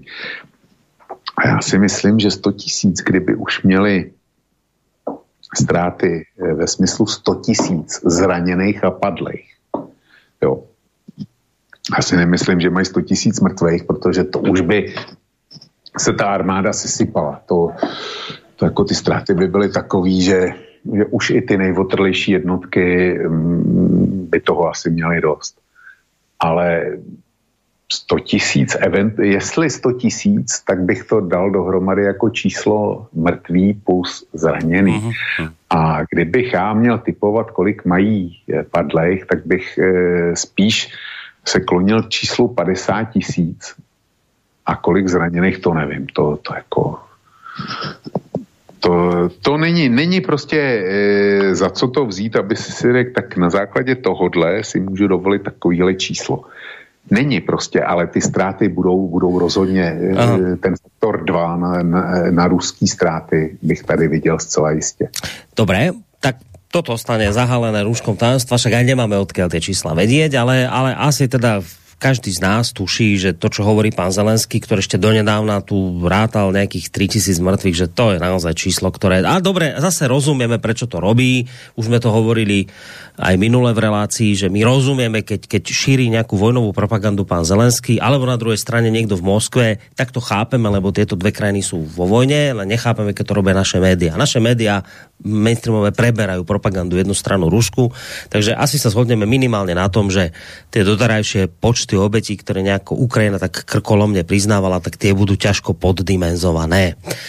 Uh, No ale teraz podstatná vec, ktorá teba zaznela a na ktorej sa zhodujeme je, že, že áno, že, že začala sa táto vojna z hľadiska Ruska absolútnou katastrofou, ne, ne, proste nedosiahli veci, ktoré chceli, zahynulo veľa ľudí a tak, ale hovoríš, ale ale akože keď som sa spýtal, či sa poučili, vravíš, áno, poučili. Bola by to katastrofa pre tú krajinu, keby nie. Čiže teraz, keď sa poučili, a teraz už to tak aj mainstream naznačuje, však aj to britské ministerstvo hovorí, že teraz ale to vyzerá tak, že pr- Rusi preberajú iniciatívy, oni sa tak pomaličky obsadzujú miesto za miestom. A keď ty ako keby ako by ani nemusíš vedieť presné čísla, že či sa darí alebo nedarí, stačí sledovať len tú druhú stranu, čo robí. A my, my, my teraz v posledných dňoch sme opäť raz akoby svetkami bezprecedentných dodávok ťažkých zbraní. Však teraz e, Slovensko podpísalo kontrakt na húfnice Zuzana 2, e, Američania posielajú nejaké raketomety s, s dostrelom 80 kilometrov, proste všetci teraz zrazu posielajú ťažkú techniku a to, to je v takom rozpore s tým, že keď počúvam, ako, aká je ukrajinská armáda hrdinská, ako sa jej darí, tak v rozpore s tým zaujímavé, že by sme čakali, že netreba takéto zbrania, práve naopak sa posielajú. Tak to človeku vychádza z toho, že sa asi nedarí, teda podľa predstav tej ukrajinskej strany.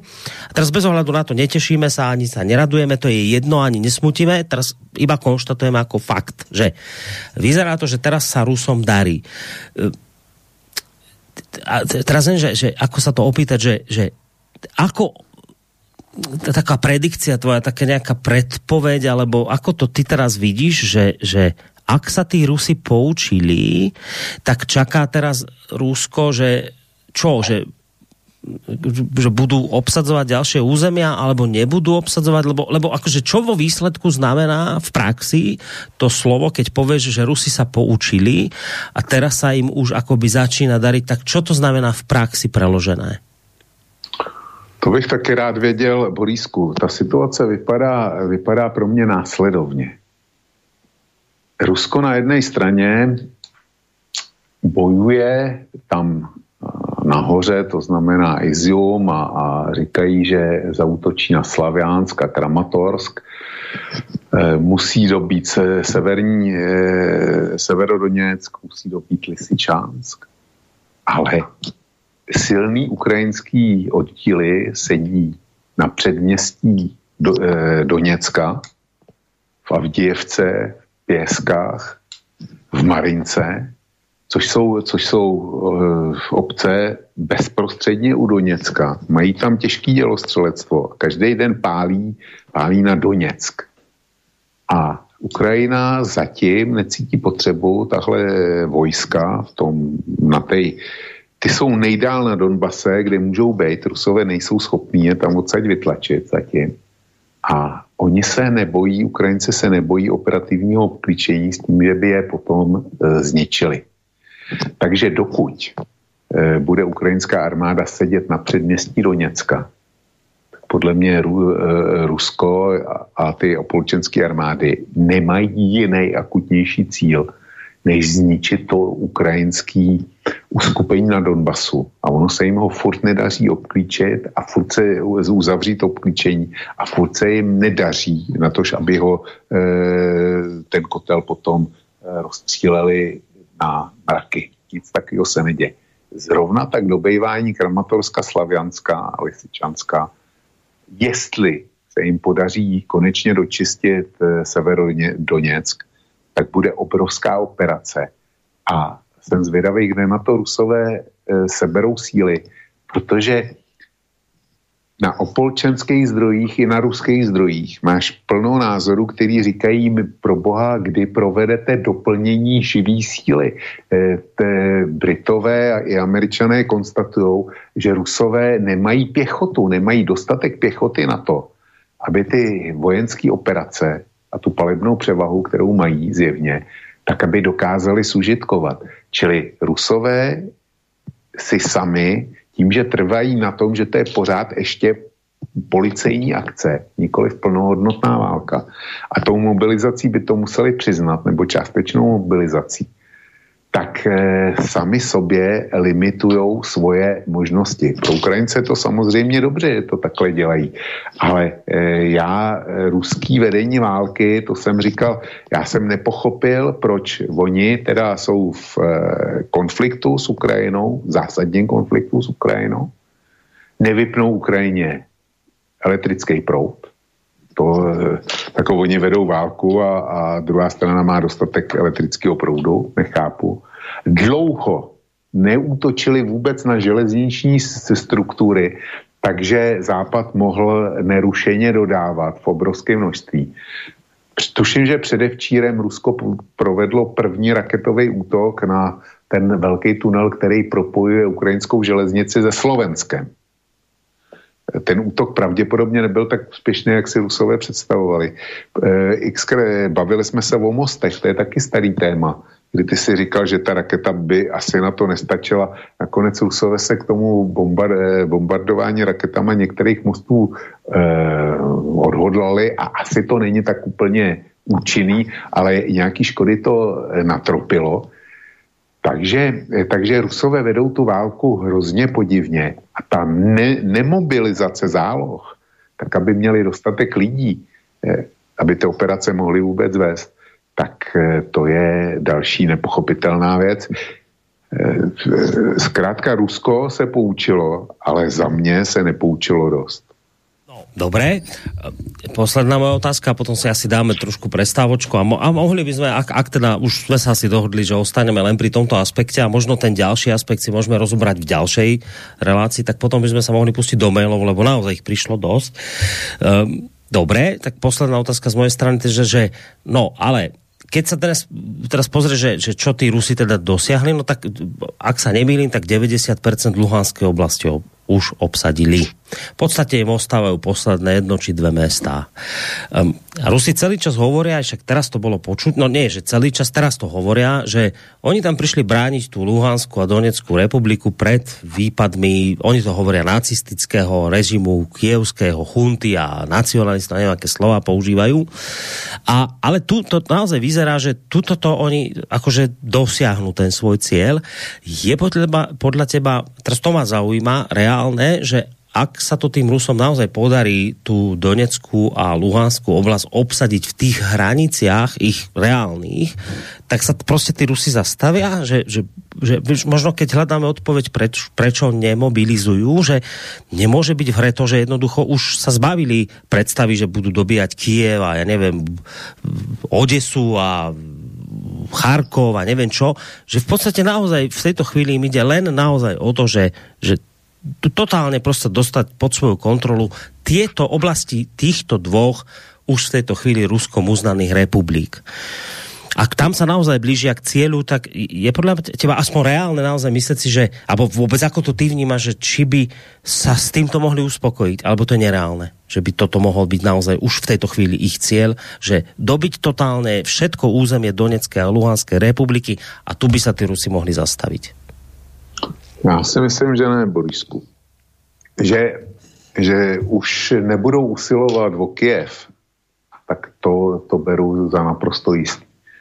Že by rádi Charkov, ale že na to asi nebudou mít síly, tak to beru za skoro jistý. Prepač, on to nechcel dodat, že ho ťukol, tak to začal hrať, prepač. Ale, ale nemyslím si, že se vzdali Oděsy zatím, jenomže ta Oděsa je pro ně nedostupná s tím potenciálem, co mají, to prostě nefunguje. Ale nevěřím tomu, že se spokojí eh, s Doněckem a Luhanskem. Oni chtějí eh, docela určitě taky záporoží. To, eh, ty náznaky ty jsou zcela zřetelný, že by, že by rádi záporoží, že by rádi bývalý Dněpropetrovsk, že by rádi Krivojrok. To je, to je naprosto nepře, nepřehlednutelný a já si myslím, že se budou snažit získat z té levobřežní Ukrajiny tolik, kolik to jenom půjde. A že jakmile se jim povede vyřídit záležitost Donbasu, takže, takže budou pokoušet eh, směr Krivojrok, budou pokoušet směr Záporoží, Dněpropetrovsk eh, na Odě a budou pokoušet směr, směr Nikolajev, aby to, aby to rozšířili a získali ještě větší část. A ten důvod je jaký? Ten důvod je, ten důvod je takový, že se budou snažit eh, och, ochromit tu zbylou Ukrajinu, tak aby už to nikdy nemohla být hrozba Eh, proti ním. Prostě když, když tě zbyde pravý břeh, eh, kde největší město je Lvov vlastně, a je to daleko méně průmyslová oblast, je to daleko méně úrodná oblast než eh, ta levobřežní Ukrajina. A budeš tam mít velký Kiev sice, ale to tělo k němu bude hrozně malinký. A navíc eh, zakarpatská Ukrajina, ta je plná lidí, kteří sympatizují s Maďarskem. Polsko si dělá zálusk a vždycky si dělalo na Lvov a vlastně tu bývalou pol, polskou Halič, tak Ukrajina bude pod obrovským tlakem vůbec ten zbytkový stát jako udržet pohromadě. Takže by pro Rusko přestala, přece, měla přestat e, býti hrozbou. Jestli ten kalkul můj je správný nebo ne, to se ukáže. Otázka je, na co, na co Rusové dosáhnou. Dobre, posledná otázka, naozaj posledná. My z úst našich politikov, aj vašich, teraz posledne o tom hovorila naša prezidentka Zuzana Čaputová, budem ju parafrázovať, ak Ukrajina vojnu s Ruskom nevyhrá a Rusko Ukrajinu porazí, Putin sa na Ukrajine nezastaví a napadne aj nás. Klame alebo hovorí pravdu? No, to je nesmysl. To mě se, kdyby to byl politik jako mužský, tak řeknu, že lže, ale eh, ženy se, se mi do tohohle výrazu nechce. To je prostě nesmysl. To, pokud to paní Čaputová neví, tak je mi jí docela líto. Putin dneska, když se, když se svět podívá na to, jak válčí na Ukrajině, jaký tam ruská armáda předvedla výkony, a když se zváží, kolik tam ztratili e, těch vojáků, těch vycvičených, a kolik, te, o kolik tam přišli ze svého zbrojního arzenálu a co jim asi tak zůstane po té po válce na hardwareu, tak jak si můžou e, dovolit e, pomýšlet na to, že by válčili proti NATO. Čiže, dobre, čiže, počkaj, čiže, čiže Zuzana Čaputová zámerne klame ľudí? Já nevím, jestli záměrně, to musí, já jí do svědomí sahat nebudu, ale buď to dělá záměrně, nebo, nebo je natolik duševně nedostatečná, že to, že to prohlásilo. Dobre. Ať si každý vybere. Dobre, dobre, nastáva hudobný oddych a po ňom uvidíme, čo bude ďalej. Je nádherný večer, tak začínám psát a víno mi dodalo sil. Mi byl svědkem, když měl jsem tě rád. To tenkrát snad ještě byl. Tvý dopisy všechny jsem tisíckrát čet. V nich stálo, jak v tvým klínu spím. Však s posledním volnem se roztříštil svět nímž nikdy tě neopustím. Pak u vlaku ty, cizí žena, promiň mi, že jsem ti lhal. Ještě teď slyším tě toužebně sténat, tu tvojí fotku jsem ostrhal už nepřijdu nikdy tou pěšinou k vám. Víš, já jsem teď tady, ty tam. Díry v blátě se sám sebe ptám a sám si i odpovídám proč u vlaku jste stáli, na mě jste se smáli, ty a moje máma, starší cizí dáma, dětský pokoj k smíchu, po večerním v tichu, rozhovory váznou, vždyť mám duši prázdnou, vzpomínky jen bolí, ať už na cokoliv, ztracený je klíč, už abych byl pryč. Zpátky se chci vrátit, ne se tady ztratit, fronta zpátky láká, domov pro vojáka. Když země je rozrytá polipky děl, a hvízdání protíná vzduch. Píše ti kacíř, co do pekla chtěl, pro mámení barevných stuch. Pro tenhle okamžik nemůžu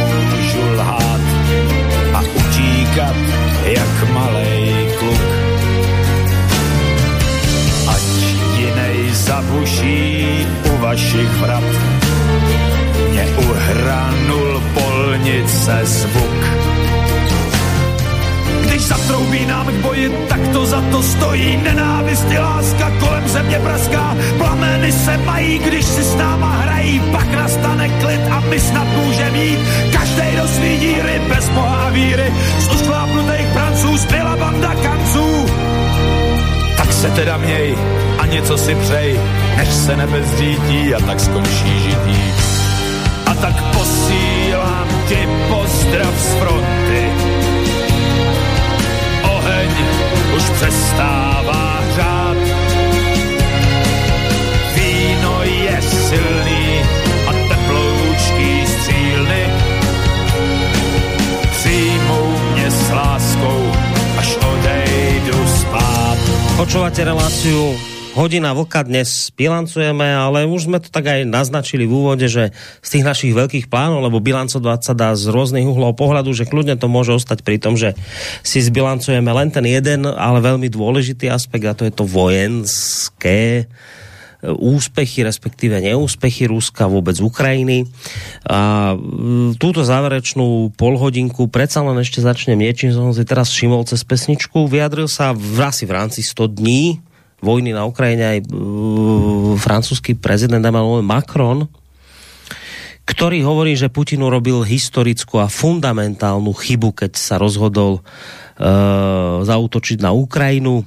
Myslím si, a aj som to Putinovi povedal, že spravil historickú a fundamentálnu chybu pre svoj ľud, pre seba a pre dejiny. Rusko je stále skvelý národ, povedal Macron v rozhovore pre francúzske regionálne média. Myslím si, že samého seba izoloval. Izolovať sa je jedna vec, vidieť a vedieť, ako sa z toho dostať, je náročná cesta. Povedal Macron a dodal, že Rusko by nemalo byť ponižované, aby sme sa v deň ukončenia bojov mohli vydať cestou diplomacie, s tým, že dodal, že nevodlučuje onedlho, že navštíví Kiev. Uh, Macron a mnohí iní a naše média mainstreamové takisto hovoria, že toto bolo až akože katastrofálna chyba, čo Putin urobil, že to bolo to akože totálna hrôza ktorú teraz úplne všetko si pokazil a tie slova, ktoré zazneli od Macrona, tak ako keby si to čítal aj proste v mainstreame.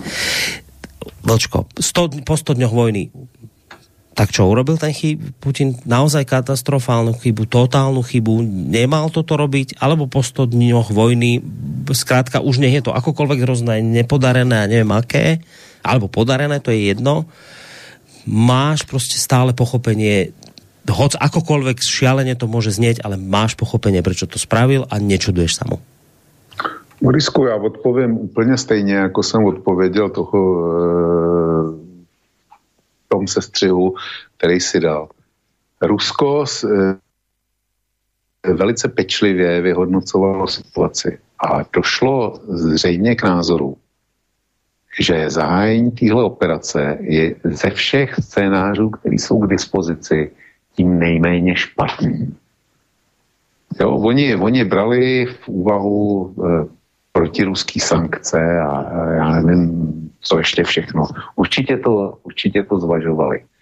Ale nedokázali podle mě dohlídnout na to, jak ty sankce budou veliký. Kdyby byly vyhráli za 14 dní, tak bychom dneska eh, neměli šestý balíček sankcí, ale bylo by to skončilo někde u druhého, u třetího. A ty by byly daleko méně, eh, méně pro Rusko než dneska. Nikdo by neuvažoval o tom, že se eh, odpojí od plynu, nikdo by neuvažoval o tom, že se nebude brát ruská ropa, kde si co si. To všechno si způsobilo Rusko samo tou chaoticky vedenou válečnou kampaní a, a jejím podceněním. Čili jestli udělal Putin eh, historickou chybu, jak říká Macron, to se teprve ukáže. Ono se taky může ukázat, že Západ udělal historickou chybu. Tím, že neslyšel na žádný ruský požadavky. Si dal Putina z té tiskovky, on tam říká, platí princip, že buď bude bezpečnost pro všechny, pro každého nebo pro nikoho to byl zásadní postulát a tohle Rusové opakovali dlouhodobě a zřejmě došli k názoru, že pro ně bezpečnost už nebude za žádných okolností taková eh, vyjednaná diplomací, že si ji musí vybojovat na bojišti. A hol, hol, to, to nastartovali a teďko to budou muset dotáhnout do nějakého konce. Ale říkám, tam eh, válka se snadno začíná, ale nikdo nedohlídne konečný výsledek. Když Gavrilo Prince vy, vy, vypálil v Sarajevu těch sedm kulí, jo, tak nikdo netušil, že z toho bude světová válka a po jejím výsledku, že, změ, že vlastně z mapy světa zmizí tři velký velmoci. To znamená Vilémovský Německo, Rakousko, Hersko a Ruský impérium. S tím nikdo naprosto nepočítal, nikdo nepočítal s tím, že vznikne nějaký sovětský svaz a jaký to bude mít důsledky. Všechno.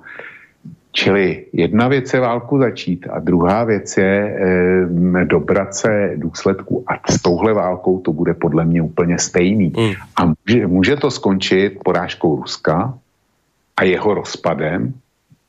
To se, to se může stát a není to tak, e, tak nepravděpodobný. Ale být západem, tak se z toho bojím. A může to skončit, a to tvrdím taky od samého začátku. A už to dneska tvrdí i mnozí jiní, že ta válka není už ani v Ukrajině, není o ničem jiným, ale že Západ dneska bojuje o svý postavení ve světě a o udržení stávajícího světového řádu, který je e, pro západní a v náš prospěch. Jo. A pokud by Ukrajina prohrála a Rusové přežili sankce, no tak je to samozřejmě obrovská porážka západu a za mě nevratná. A po 100 dňoch vojny je ktorý z týchto scenárov pravděpodobnější? E, potom rozhodne Čína. Já se, já se vrátím ještě k tomu, co si, když si četl stanovisko OSN, že tahle válka nemá vítěze. To není pravda. Bezprostředním vítězem se momentálně cítí Spojený státy. I když je otázka, jestli, eh, jestli eh, už na to nezačínají eh, koukat trošku jinak. Ty víš, že jsem vydal, vydal článek z Washington Post, který by nikdy nemohl být na českém nebo slovenském portálu, kdy jejich sloupkařka a sloupkař v takovýchhle novinách to je něco jako dělat e, ministra financí ve vládě. Nejseš premiér, ale, ale seš ten nejdůležitější ministr. Takže e, s, e, slu, jejich sloupařka napsala, že je nejvyšší čas, aby se začalo o válce e, na Ukrajině diskutovat e, ze všech možných úhlů. Aby se ty názory, které e, vyjadřují jiný postoj, tak aby se okamžitě neoznačovali za kolaborantský nebo e, proputinovský.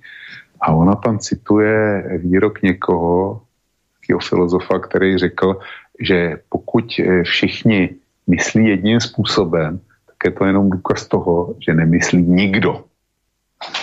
A mně se ten výrok děsně líbí, já za něm stojím a e, ukazuje to, že to, že Nikdy bych nečekal, že takovýhle článek najdu zrovna ve Washington Post, ale tím, že jsem to tam našel, tak já jsem to nazval, že lidi pukají. A je otázka, jestli pukají dost. Ale vždycky se musí najít první trhlina v ledu, aby, aby e, řeka se začala vracet do normálního stavu. A bude to hrozně dlouho trvat.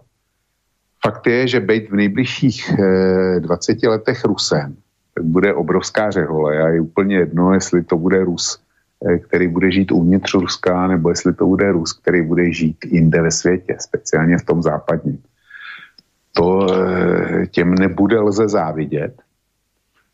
Budou žít z mnoha a mnoha ústrky a náš svět západní, ten by ty ústrky, který, kterým je podrobeno Rusko, nevydržel už dneska. A já jsem zvědavý, jak to ustojí západní ekonomika, protože e, příští zima to ukáže. Hele, já jsem na svém monitoru tisku, který používám, a ten mi zmonitoroval Českou republiku, e, jako to, co portály České republiky, a mám tady taky jeho souhrn z ČT22.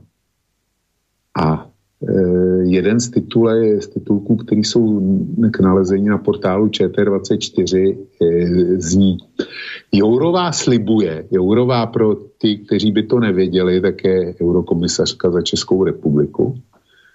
Jourová slibuje, že v zimě bude dost jídla a čím topit. To je přece úžasný. Teda jestli, jestli tohle je výsledek ukrajinské války, že mi eurokomisařka slibuje, že v zimě bude dost jídla a čím topit, no tak to je, to je na inzultaci tý ženský. A pak je tady druhý titulek, který mě zaujal. Sudeční Němci vzlížejí českému předsednictví a přejí si sjest ve staré vlasti. Takže my máme vládu, od který si sudeční Němci, kteří zradili republiku a, a, a e, jako chtěli e, zpátky do říše, jeden národ, jeden, e, jeden vůdce, jedna vlast, tak najednou si slibují u českého předsednictví v Evropské unii, že si uspořádají příští sjezd Landsmannschaftu České republice.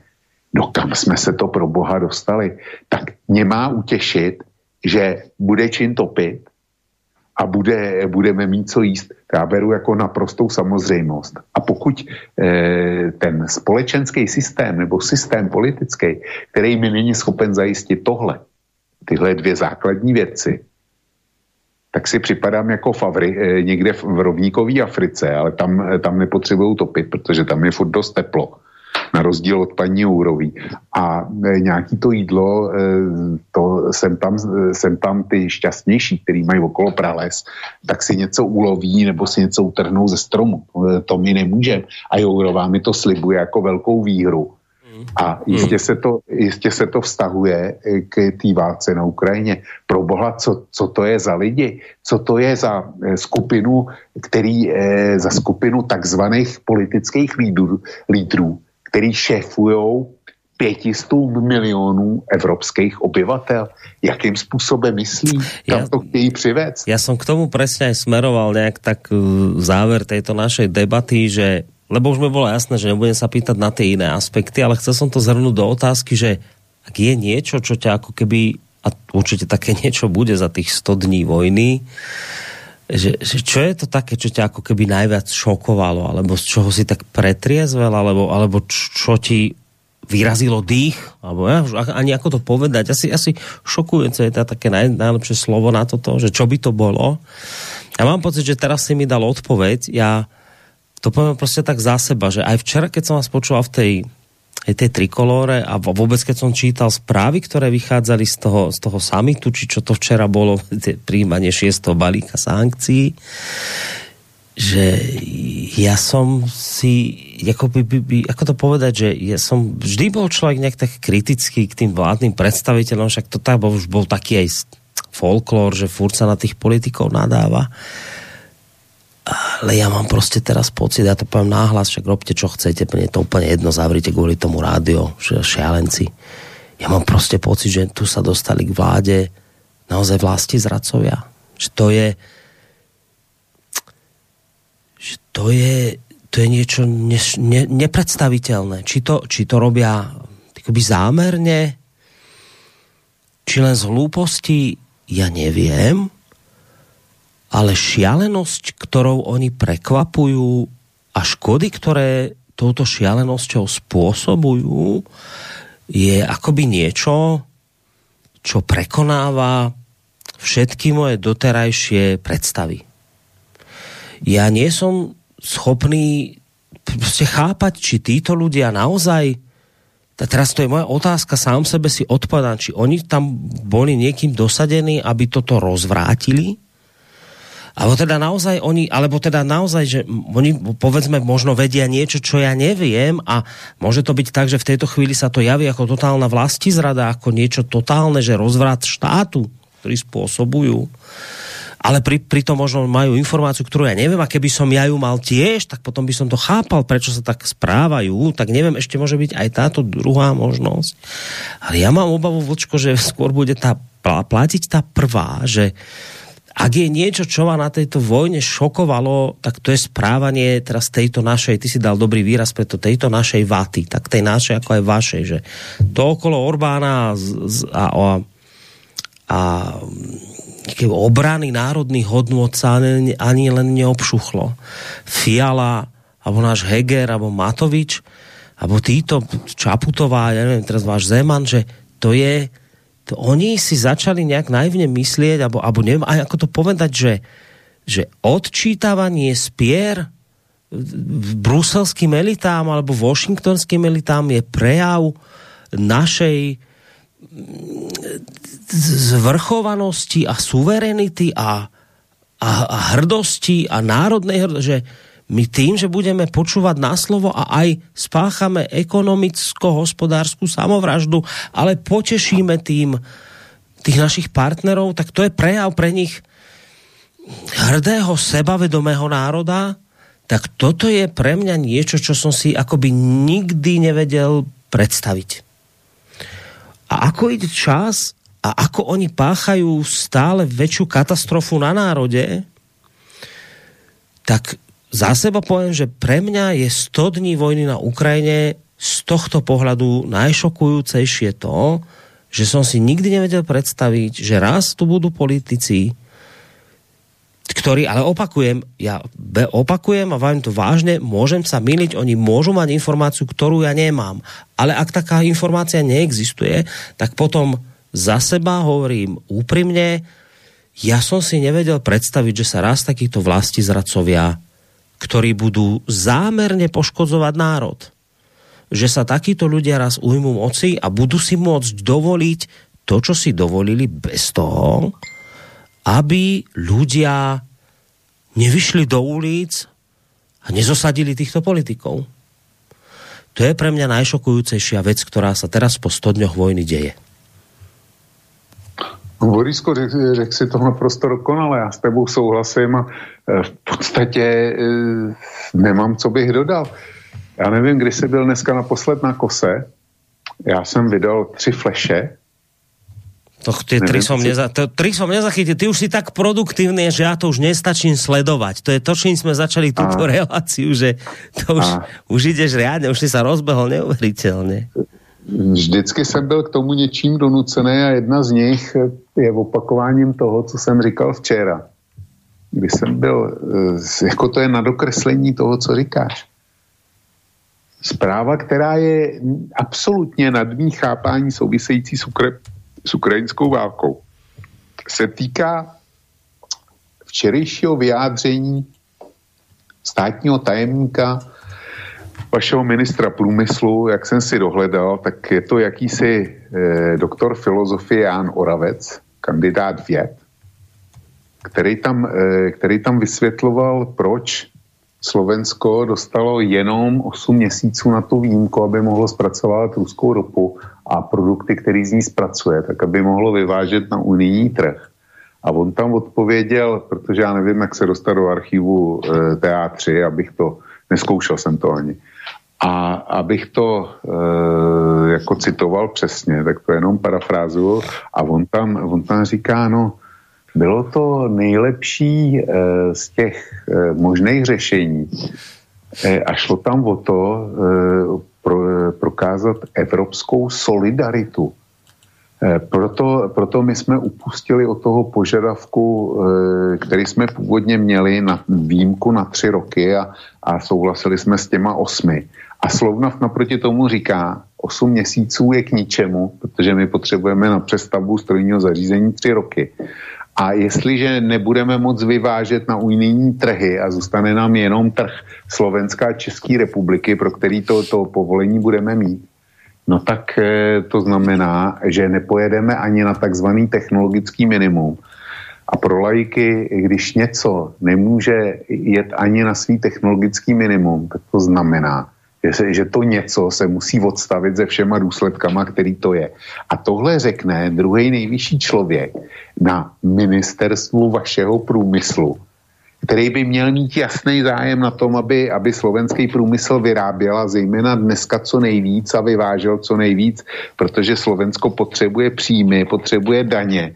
A místo toho, jestli slovna vzavře, tak to bude nárůst nezaměstnanosti, obrovský výpadek v daních a e, ten mluvčí Slovnaftu ten říkal, že to ohrozí i slovenský a vůbec středoevropský trh e, s motorovou naftou, s e, olejem, s mazivama a s benzínem. A já jsem tam měl včera otevřený další, dal, dal, další portály, konkrétně All Price a citoval jsem z něho, jak to vypadá s kapacitama, s rafinerskýma kapacitama ve světě a v Evropě zejména, kde eh, za poslední dva roky ubyla denní kapacita 2002, eh, eh, řádově 2 miliony barelů zpracování. Proto začal být ten benzín a nafta už tak eh, hrozně drahej eh, na, loni na podzim a loni v zimě. To, to neroste teďko s tou válkou. S válkou to akorát eh, eh, dostalo, dostalo eh, nový hybný moment, ale eh, ten nárůst, ten už, by, ten už byl předtím, jo protože schází rafinerský kapacity a, a není jich dost. A teďko, no ta Bene teda vypadne slovná. A vy a my, místo toho, aby jsme si tyhle věci dělali sami, tak budeme mít další dovozní položku a budeme, budeme eh, poskytovat náš trh cizím státům, aby si u nás vydělali. No. To je, to je pro mě kabinetní ukázka toho, o čem ty jsi mluvil. A je to sentence eh, hlouposti. To už, nejde, eh, to už nejde nazvat jinak. Je to sentence hlouposti, která potvrzuje to, o čem ty jsi mluvil. Víš, ale, ale to, že ale však to nemusí byť človek extra inteligentný, tak vidí ten, ten náš Heger, vo váš Fiala vidí, že Orbán si vyjednal, podľa všetko nevieme, nevie, vieš už s istotou, či má to akoby neobmedzené, neobmedzený čas tých dodávok ruské ropy, či ako si to vyjednal on? No tak e, dodávky ruské ropy má neomezeně, No. To, jako, to, to je pravda a to my máme s ním, ale tady jde o to, že Orbán si, si vyjednal na dobu neomezenou to, na rozdíl od vás, a od nás. My smíme ty produkty z té ruské ropy vyvážet 18 měsíců i 8 měsíců no. a e, Maďarsko zatím dosáhlo toho, že to má neomezené. No, takže víš, že to naozaj ten Heger ja neviem, však on s vodkou robil, tak rozumiem, že možno si niečo aj úhol v minulosti, tak tie bunky už môžu byť nejaké trošku oblbnuté, ale aj keby, tak ešte predsa ich tam musí byť dosť na to, aby rozumel, že teraz ten Maďar, a nemusí byť naozaj ekonóm, on musí chápať, že Maďar je teraz akože vo výhode, že dobrú ekonomickú vec si vyjednal. Dokonca, dokonca ten Heger musí chápať ešte aj to, že keď ste si vyjednali 18 a my 8, tak sme na tom horšie, tak už keď nečakám od Hegera, že si vybojuje tam a ne, nezopakuje po, po Orbánovi, že aj my chceme to, čo Orbán, tak aspoň by som čakal, že povie, že my chceme aspoň to, čo Praha a ona to nepovie. A ja sa potom tak akože v, tak, v takom zúfalstve, ktoré sa už mieš, mies si doslova s beznádejou, sa sám seba pýtam, že prečo to tento človek spravil. Že pre, a vôbec tento človek, vláda Slovenskej republiky, vedenie Slovenskej, prečo toto robia? Prečo, prečo my sme akože, máme také, taký výraz, že pápežskejší ako pápež, že prečo my si podrážame kolena, zabíjame sa, páchame samovraždu ekonomickú a teraz, ale že on povie, že to je solidarita, ale že veď ty vieš predsa, že čo to bude znamenať, veď tu môže kopec ľudí prísť o prácu, budú nezamestnaní, mnohí ľudia nebudú mať na zaplatenie hypoték, bude ich treba živiť, bude teda dávky, nebudeme na to mať. A teraz, že ten človek musí mať nejaký put politickej seba záchovy a keď už nie je politickej, tak aspoň ľudskej. Veď počúvaj, ty teraz naštval si kopec ľudí. Do budúcna tu bude ko, to ako koniec sveta nastane. Že tu môže, môže to dojsť do krvavých zrážok. Teba môžu chcieť zabiť. Tak ti poviem, ako je. Môžeš niekoho naštvať tak, že bude sa chcieť s tebou vysporiadať a teraz len rozmýšľam, a nikdy by som nechcel, aby sa niečo také stalo, ale to on nerozumie, čo robí? Že to sme sa, akože po 100 dňoch tejto vojny, ja jednu vec len chcem, ne, ne, vôbec nechcem ísť do ge geopolitických vecí, lebo to ma strašne presahuje. Ja chcem ostať na Slovensku. A ja nerozumiem, čo títo ľudia teraz robia. Či sa, či sa zbláznili, či naozaj majú informáciu, ktorú ja nemám a oni majú a všetko to otáča z hlavy na nohy, inak to je, alebo sú nekompetentní, alebo tomu nerozumejú, alebo čo sa tu týmto ľuďom miesi v hlave.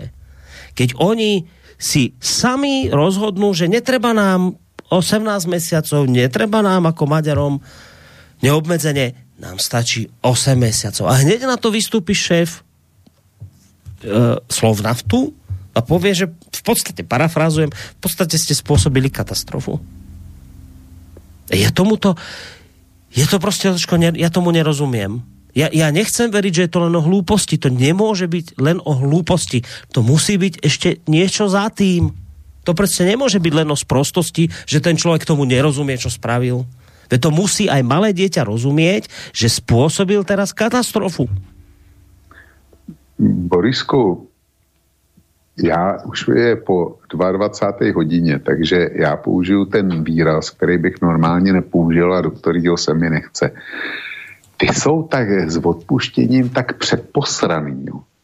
z toho, aby, aby náhodou nerozlobili eh, naše spojence a aby, aby se tam na ně v tom Bruselu, když už tam přijedou, tak aby se tam nikdo na ně nemračil. Fiala, Fiala eh, když se prohlás, eh, když se ho ptali, jak se cítí po tom dlouhém eh, jednání v noci z pondělka na úterý, tak eh, se usmál a prohlásil, oni mě tady mají rádi. Takže jejich cíl je, aby je tam měli rádi.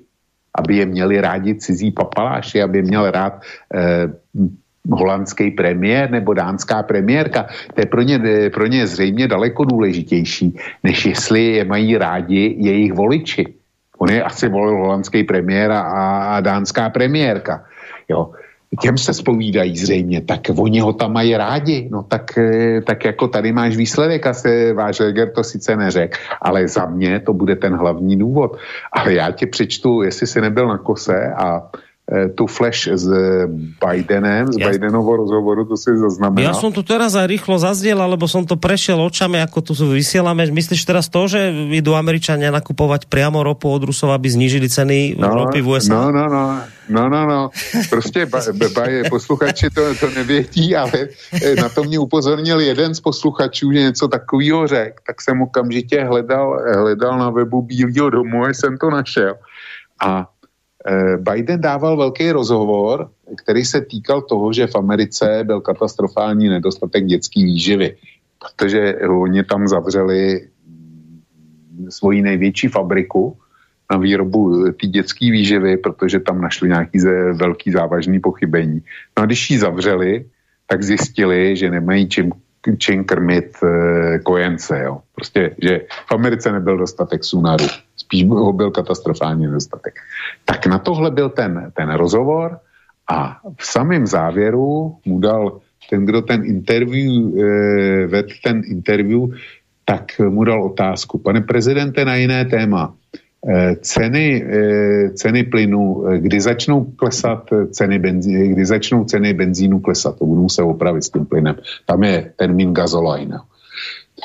Když začnou klesat ceny benzínu, dnes jsou rekordní a prezident říká, on tam odpovídá, o potravinách mluví a potom říká o benzínu. To samé s benzínem. Máte problém, který se nyní objevuje, je, že se Evropa rozhodla, že bude dále omezovat nákup e, ruské ropy. A probíhá spousta úvah o tom, jako v Americe, co lze udělat, aby se možná ropa dokonce nakoupila, ale za omezenou cenu, protože se musí prodat. Rusové eh, by eh, to museli prodat a prodalo by se to za výrazně nižší cenu, než jakou generuje trh nyní. Takže Biden chce řešit vysoké ceny benzínu v Americe a motorový nafty tím, že eventuálně eh, řekne Rusům, hele, Putine, my od tebe koupíme ropu a ropné produkty,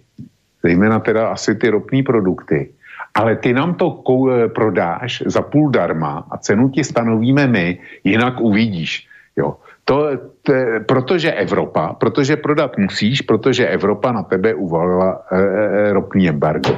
Takže Biden uvažuje o tom, že by nakupoval z Ruska a ty mamlasové, co, ne, co nám velí, tak se považují za skvělý, že my si to zakážeme.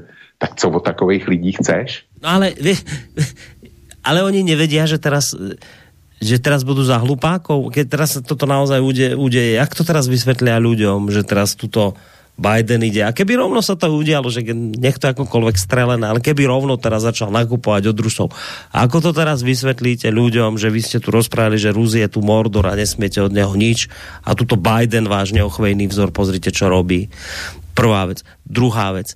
A teraz ja opakujem, ja som prvý, ktorý som proti násiliu a týmto veciam, ale oni sa naozaj neboja toho, že, ľudia, že, že ľudí vytočia týmto správaním a nie len, že vytočia, že sa ľudia nahnevajú, ale že týmto správaním a týmito rozhodnutiami pripravia človeka o prácu a ten človek nebude mať kam ustupovať, lebo už nebude mať čím platiť hypotéku, stratiť strechu nad hlavou. Rozpadnú sa mu veci a takýto človek je schopný spraviť čokoľvek. Títo ľudia sa neboja, že tu budú mať v uliciach takýchto naštvaných ľudí, ja si to neprajem. Ja sa pýtam, či Heger rozmýšľa, že svojimi rozhodnutiami, kedy on a jemu podobný s hrdosťou povedia, nepotrebujeme 18 ani 3 roky, ani stačí 8 a my položíme všetko tu okolo seba, len na, nech, nech nás ľúbia v Bruseli, či sa nebojí, že v Bruseli ho budú ťapkať po pleci a mu niekto trestne po hlave. Či sa toho nebojí. Víš, lebo Boris? ja, ja stále si myslím, že už keď stratili rozum, tak put seba záchovy by mal ostať zachovaný, lebo to je nejaký put, ktorý ľudia majú bez ohľadu na to, či si ho pestujú alebo nepestujú. A ja nerozumiem, či už stratili put seba záchovy, hovorím o tom a opakujem ešte tretíkrát, ja si neprajem, aby tu boli nepokoje, ale rozumejú títo ľudia tomu, že tu môžu spôsobiť krvavú revolúciu týmito rozhodnutiami? Alebo už aj tomuto nerozumejí? Borisko, musel by se zeptat na vašem úřadu vlády, já tě na to nejsem schopný odpovědět. Já jenom eh, zkusím eh, jak si za ty český mamlase, který my tady máme. Jo. Jim prošlo kdysi to, že chtěli, mermomocí se hlásili o to, aby v Brdech byl americký radar proti raketám eh, ze Severní Koreje a z Iránu tak se za to angažovali a potom Obama řekne, já to tam stavět nebudu, já, já to nepotřebuju. Tak vypadali jako hlupáci a ono jim to prošlo. Jo. Ono jim to prošlo. Vypadali jako hlupáci. Loni v srpnu utíkali z Afganistánu, kde, kde chtěli bojovat za Prahu a, a chtěli tam bojovat až do vítězního konce, no a američani se s nima vůbec nebavili a řekli mi odcházíme. Takže mamlasové potom, který chtěli bojovat a bojovat, eh, tak eh, museli utíkat eh, s těma američanama. A ono jim to zase prošlo, zase, zase to bylo, zase, to, zase se nic nestalo. Takže si pravděpodobně myslí, že teďko jim to projde po třetí, jenomže teďko už nejde o nějaký radar, teďko už nejde o to, že se pár desítek, desítek vojáků Eh, přesune z Afganistánu hrdině do České republiky a s něma eh, pár desítek afgánských kolaborantů. Ale teď už půjde opravdu o jídlo, eh, o základní lidské potřeby. A oni zřejmě mi nedochází, že to bude kvalitativně úplně jiná. A když říkám kvalitativně, tak giganticky jiná situace než s tím Afganistánem a než s tím radarem. Oni, oni to prostě nechápou. Jo. Tak, dobre, no tak to nechápu. Uvidíme, či to raz pochopia, či nepochopia. Preto to teraz takto hovorím, lebo teda smerujeme k záveru, hoď bolo by sa o čom rozprávať, ale nebudeme túto reláciu naťahovať. Ja len teda musím skonštatovať, že nič z toho, čo som plánoval, pokiaľ ide o prečítanie mailov, sa nepodarilo, hoci som niekoľkokrát povedal, že je to z mojej strany posledná otázka, ale nevadí, lebo je tu stále možnosť e, tie maily dočítať a my ju aj využijeme na budúci týždeň v útorok s dovedkom, ak sa nič zásadné neudeje, tak to bude v útorok o 9 ráno, si dáme opäť vlkový, vlko, vlkovú listáreň alebo poštovnú a všetky tieto maily dočítame. To nám tak vydrží na tie dve hodinky, ktoré nás čakajú. Takže ani sa už do nich púšťať nejdeme. Uh, ukončíme to aj z toho dôvodu, že ty ideš už skrátka viackrát už to tak bolo, že nie, nie je dobre túto reláciu naťahovať, máš svoje dôvody aj ty a tentokrát aj ja, lebo už sa pomaličky zberám zajtra na chatu, máme guláš s poslucháčmi, idem tam ráno, tak sa tiež potrebujem vyspať, takže ukončíme to aj z týchto technických dôvodov dnes a teda platí to, čo som povedal v útorok, ak sa nič zásadné neudeje, tak v útorok ráno o 9. doklepneme maily a vyriešime všetky maily, které nám sem přišly. Může být takto, Vočko? Samozřejmě, Borisku, já ti děkuju za e, relaci, za tuhle. přeju tobě a všem, kteří budou na čartovici, tak přeju, abyste ten guláš uvařili opravdu dobře, aby byl řízný, aby se vám tam líbilo a povedlo se vám počasí. No a posluchačům a posluchačkám děkuji za přízeň a dluhy zaplatíme v úterý ráno, tak jak jsme zvyklí. Presne. Všem přeju dobrou noc a pekný víkend. Presne, tak dlhy splatíme. Vočko z portálu KOSA alebo bloguje sa s nami rozlúčil, lúčim sa aj s vami. Ja, Boris Koroni z bansko štúdia. Keď už sme tu zajtrajšiu akciu spomínali a niektorí z vás nás počúvate a nemáte ešte program, prídite kľudne zajtra hoď aj ráno, do obeda, po obede, kedy len chcete. Prídite nás pozrieť na chatu pod Čertovicou, budeme si tam variť guláš, budeme sa tam rozprávať a tak, nezáväzné stretnutie, ak teda nemáte program a chcete, prídite, budeme radi. Majte sa pekne do počutia a pekný víkend, pokiaľ možno. Táto relácia vznikla za podpory dobrovoľných príspevkov našich poslucháčov. I ty sa k ním môžeš pridať. Viac informácií nájdeš na www.slobodnyvysielac.sk Ďakujeme.